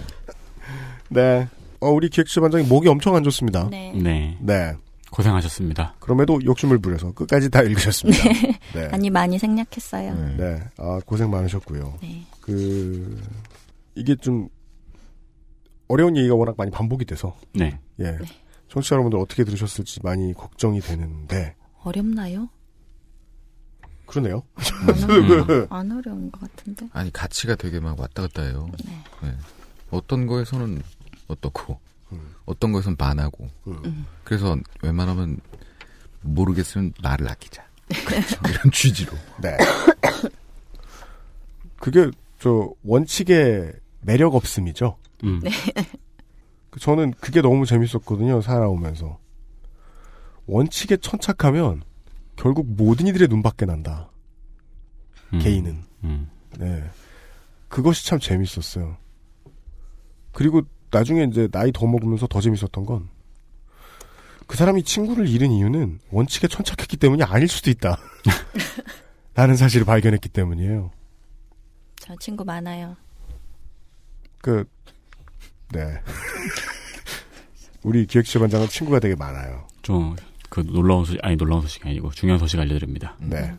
친구가 많다는 소식. 아, 아, 우리 기획실반장 친구 되게 많아요. 네. 네. 근데 뭐 익히 들어왔습니다. 네. 네. 그럼 원칙이 아니신가 본데요. 네, 아주 원만한 분이세요. 네. 음, 네. 맨날 많은 척하고 SNS에 올리거든요. 밥 먹은 거. 네. 사실 맨날 돌려막기 하는 거예요. 저 외롭지 않아요. 아, 둘 중에 하나는 거짓 진술이고. 네. 이해했습니다. 우리 기획지저반장은 외롭지 않거나 네. 네. 친구가 없어요. 그, 어, 하나의 가치를 설명하기 위해서 너무 많은 이야기들이 나왔습니다. 예. 그리고 이게 왜 너무 많이 느껴지냐면, 음, 한동안 한국 미디어에서 접할 수 없었던 정보이기 때문이기도 합니다. 음. 또왜 그러냐? 윤세민은 왜 발전이 이루어지고 있다고 이야기했느냐? 우리 기획처반장은 왜 뒤로 가고 있다고 이야기했느냐? 그동안 이야기되지 못했던 가치를 실현해내기 위해서 그동안 묻어왔던 고대의 비기를 꺼내들었죠, 사람들이. 여론재판. 네. 그리고 그걸 가지고 또 변하는 게 있어요, 꾸역꾸역. 네. 예. 아까 말씀하신 부분 중에 그런 부분이 있었죠. 그 매트리스 사건 그 음. 시위라든가 그 전에 있었던 몇몇 잘못된 판단으로 인해서 벌어진 거대한 운동인데 음. 순기능이 있었다 또. 그러니까 웃기죠. 그래서 제가 그 말씀을 드렸던 거예요. 내 머리에 총구가 겨눠지기 전까지는 이 문제의 심각함을 알 수가 없다. 왜요? 한두 가해자로 지목된 가해자 아닌 사람을 십자가에 올려놓고 불에 태움으로써 네. 뭔가가 또 이루어져 버려요. 음. 그걸 순기능으로 정당화시키면 인간을 정말 수단으로 삼는 거죠. 인간의 삶을 어떤 대의를 위해서 제물로 바치는 게 되기 때문에 정말 저는 신중해야 한다고 생각합니다. 그러니까 제가 이 얘기를 하기 가장 두려워했던 이유는 뭐냐면 뉴스를 분석하는 뉴스쇼를 찾아 들으시는 분들 의 의도가 지금 이번 주에 저희 방송 의도와 완벽하게 반하는 경우가 매우 많다고 저는 믿고 있었기 때문입니다. 네. 누가 잘못했는지 지목해주길 원해서 방송을 들으시는 분들이 되게 많거든요. 거기다 대고 누굴 지목해서 잘못했다고 말해주기를 바라는 마음이 매우 중세적이다. 라는 얘기를 하고 있으니까요, 저는 지금. 그렇죠. 네. 명예형을 없앤 근대 문명 국가에서 저는 이게 통용되는 거는 성장일까 하는 아, 심각한- 의문을 가지는 거죠. 명백한 퇴보예요. 네. 다만 장사해야 되는 사장은 이렇게 생각, XSFM의 사장은 이렇게 생각하는 겁니다. 옳은 말 하고 우리가 죽으면 그게 무슨 의미냐? 이것 때문에 저 저 뭐냐 불매 운동 일어나면 난 어떡하냐? 음. 실제로 저는 우리 기획실반장한테 그런 말을 했어요. 그리고도 저는 결국은 그냥 가시죠. 그 주제 그냥 가시죠. 라고 말씀드렸던 이유가 이거야말로 제 방송에서 하고 싶었던 얘기긴 하기 때문입니다. 저 폭로하겠다고 하니까 UMC가 못하게 제가 무슨 무슨 말인지 기억 못하니까 행사했어요. 한번 지금 다 말해보세요. 제가 무슨 압력 행사했나. 권력 관계가 작동하였습니다. 제가 집 앞까지 찾아갔는데 그게 무슨 권력 관계 아무튼. 네. 어, 지역까지 찾아간 거 그거 상황만 띄어서 지금- 얘기하면은 네. 지금 스토킹. 왜 폭로하세요? 폭로 왜냐면 네. 다른 거 하시죠. 저한테 이렇게 했습니다. 네, 제가 어, 직업을 바꾸라고. 아니, 주제요 주제. 주제를 바꾸라고. 이런 식으로 그쵸. 직업을 바꾸라고 했으라고 글을 올려요. 그쵸. 인터넷에는 어, 내 밥줄 끊어 이렇게 되는 거죠. 아, UMC가 이선옥 작가더러 어, 직업 바꾸라고 밥줄 끊어 넣었다. 이렇게. 그래서 직업을 바꿨다 모델로 음. 제가 막 두 시간 동안 막 압력을 넣었어요. 행사했어요. 안 그러시면 안 되냐고. 네. 저 굶어 죽는다고. 자꾸 이런 방송 하시면. 그랬습니다. 그랬다가 제가 그 다음 주에 포기했어요. 그냥 가시죠. 음. 네, 그러더라고요. 다시 바꿔서 그래서 저는 다른 거 할까 했는데 저는 말 잘 듣거든요. 왜냐하면 무서웠는데 그 주제만큼은 너무너무 매력이 있었기 때문이에요. 이거 시작하고 한 몇 달 뒤부터 그 생각이 들었거든요. 야, 누가 잘못했는지 지목하는 일 가지고 돈 번다는 거 되게 우스운 것 같다.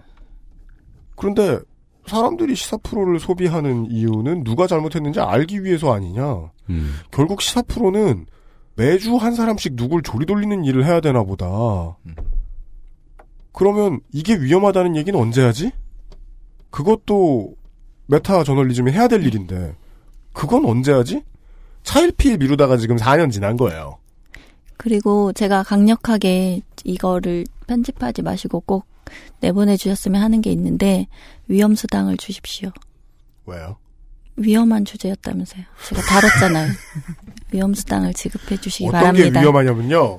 위험한 방송을 내보냈기 때문에 우리 회사의 수익이 줄어요. 저희한테 주세요. 제가요? 자, 네. 이걸 굳이 이런 난세에 꺼내주신 아이디어를 존중했기에 음. 이런 이야기를 내보내 드렸습니다. 네. 네. 난세가 오기 전에 사실은 기획한 일이잖아요. 그 후에 상황이 이렇게 급변할 줄 몰랐죠. 전 그렇게 생각 안 해요. 근데 그랬는데. 궁금한 게 있는데. 네. 그 윤세민 기자는 오늘 이- 그 기획 취재 반장이 이런 얘기 하는 거 알고 있었어요? 얘기했죠, 제가. 얘기 안 아니요, 했죠? 몰랐어요. 아 윤세민 얘기 안 기자는 했습니다. 뭐가 되는 거예요? 얘기 안 했습니다. 음. 아니요, 제가 윤세민 기자가 그 다뤘던 사안에 네. 거대한 보론을 오늘 한 거니까 보론이요? 상호 보완의 관계가 된 거죠. 네. 예. 저는 어제 방송이 나갔는데 윤세민 죽으라고 내보낸 게 아니에요. 반드시 나가야 하는 이야기였다고 그것도 생각했습니다. 음, 네. 그 문제에 있어서는 편집 방향이 아마 저 기획실반장이 원하는 거랑 좀 달랐을 수도 있어요. 아, 근데 저는 않아요. 다 네. 굉장히 다행이라고 생각했던 게 어제 원고를 준비하면서 그 부분에 대한 걱정이 가장 많았거든요. 그래가지고 언급을 너무 소심하게 한 게 아닌가 싶기는 한데. 그러니까 피해 사례를 열거하는 게 아니라 마녀 명단을 열거하는 게 아닐까 하는 두려움. 네. 근데 그래서 아 그럼 이 부분에 대한 부분을 넣어야겠다 비중이 크게 넣어야겠다라고 해서 그 부분에 대한 비중을 크게 넣으면은 이건 약분이 돼 버려요. 음. 0이 되어 버려요. 네. 아무 효과도 없죠. 아무 효과도 없는 0이 되어 버려요. 네. 그렇기 때문에 사실 그 저 성폭력 공론화에 대해서도 이쪽 방면에서도 분명히 누군가가 달아서 봐줘야 했고 그리고 그 위험성에 대해서 반대쪽 방면에서도 봐줘야 되는데 이 반대쪽 방면에서 보는 작업이 훨씬 더 섬세하고 힘들잖아요. 이성욱 작가님이 한 오늘 한 방송 내용의 방식이 훨씬 더 섬세하고 힘든 방식이기 때문에 저는 감사하고 있습니다. 고맙습니다. 말 잘하죠. 네, 축하합니다. 네. 어려운 일 같아서 저도 그냥 가기로 했습니다. 네. 네.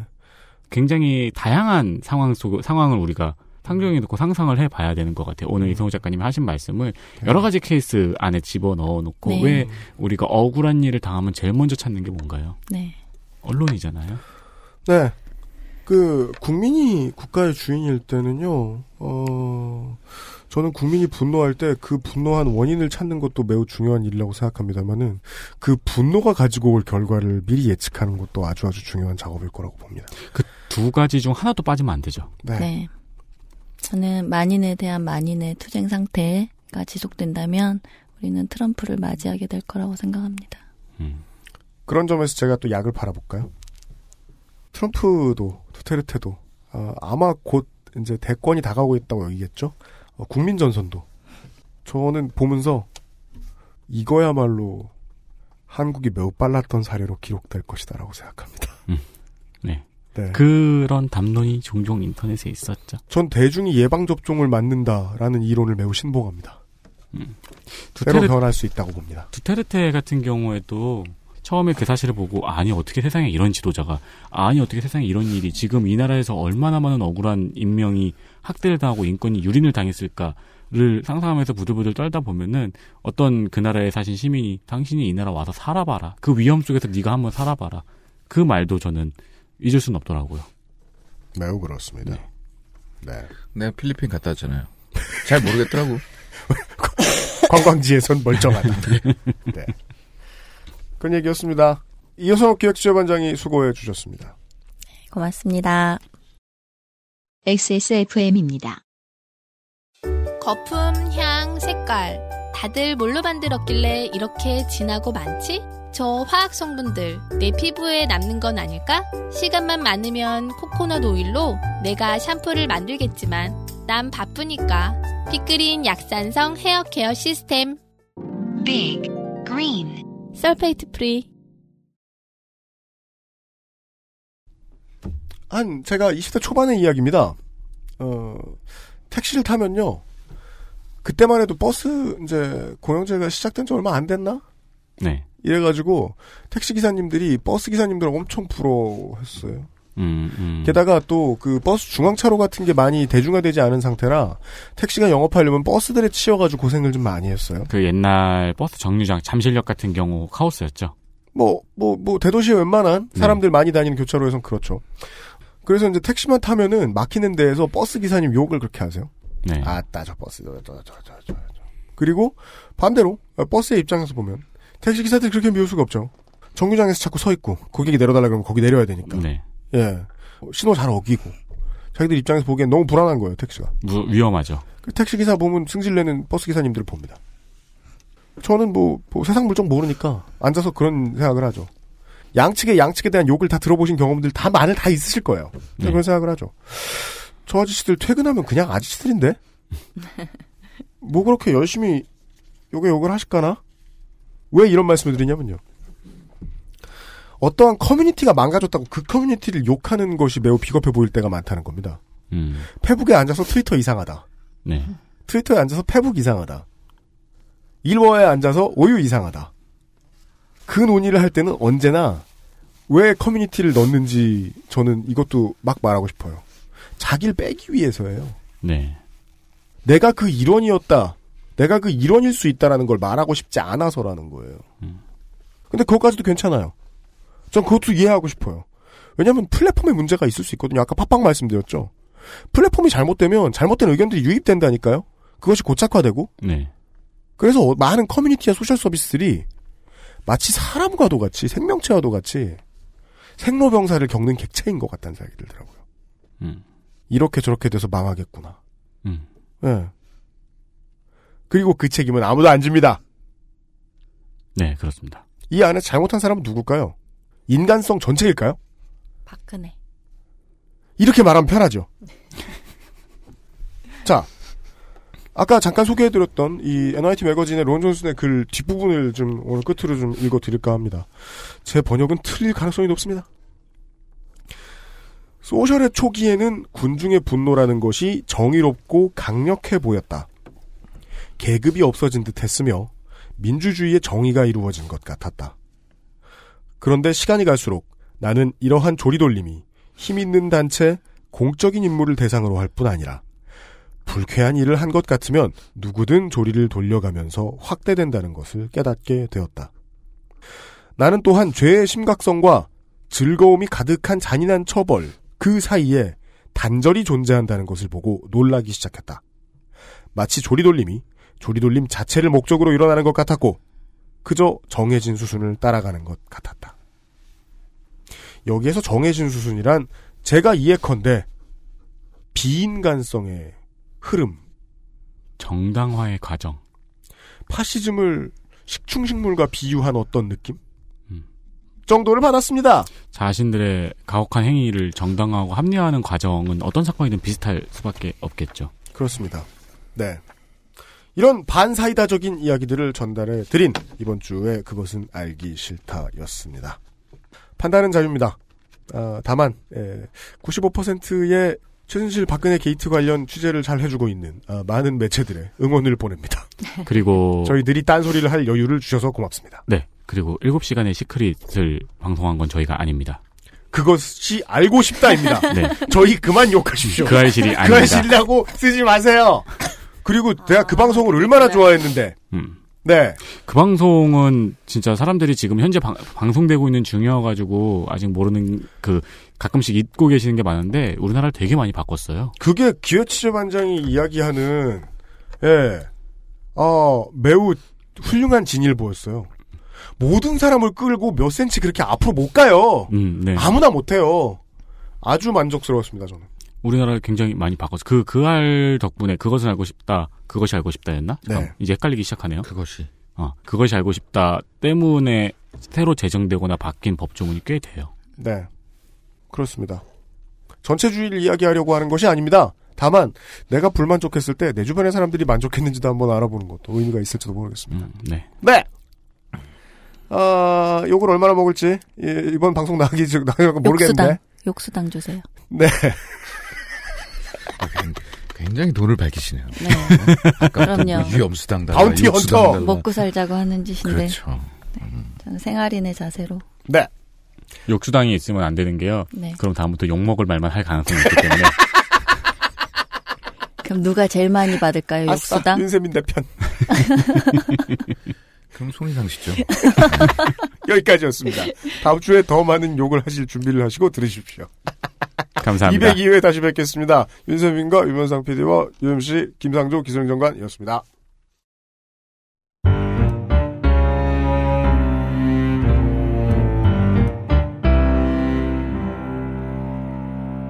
XSFM입니다. I D W K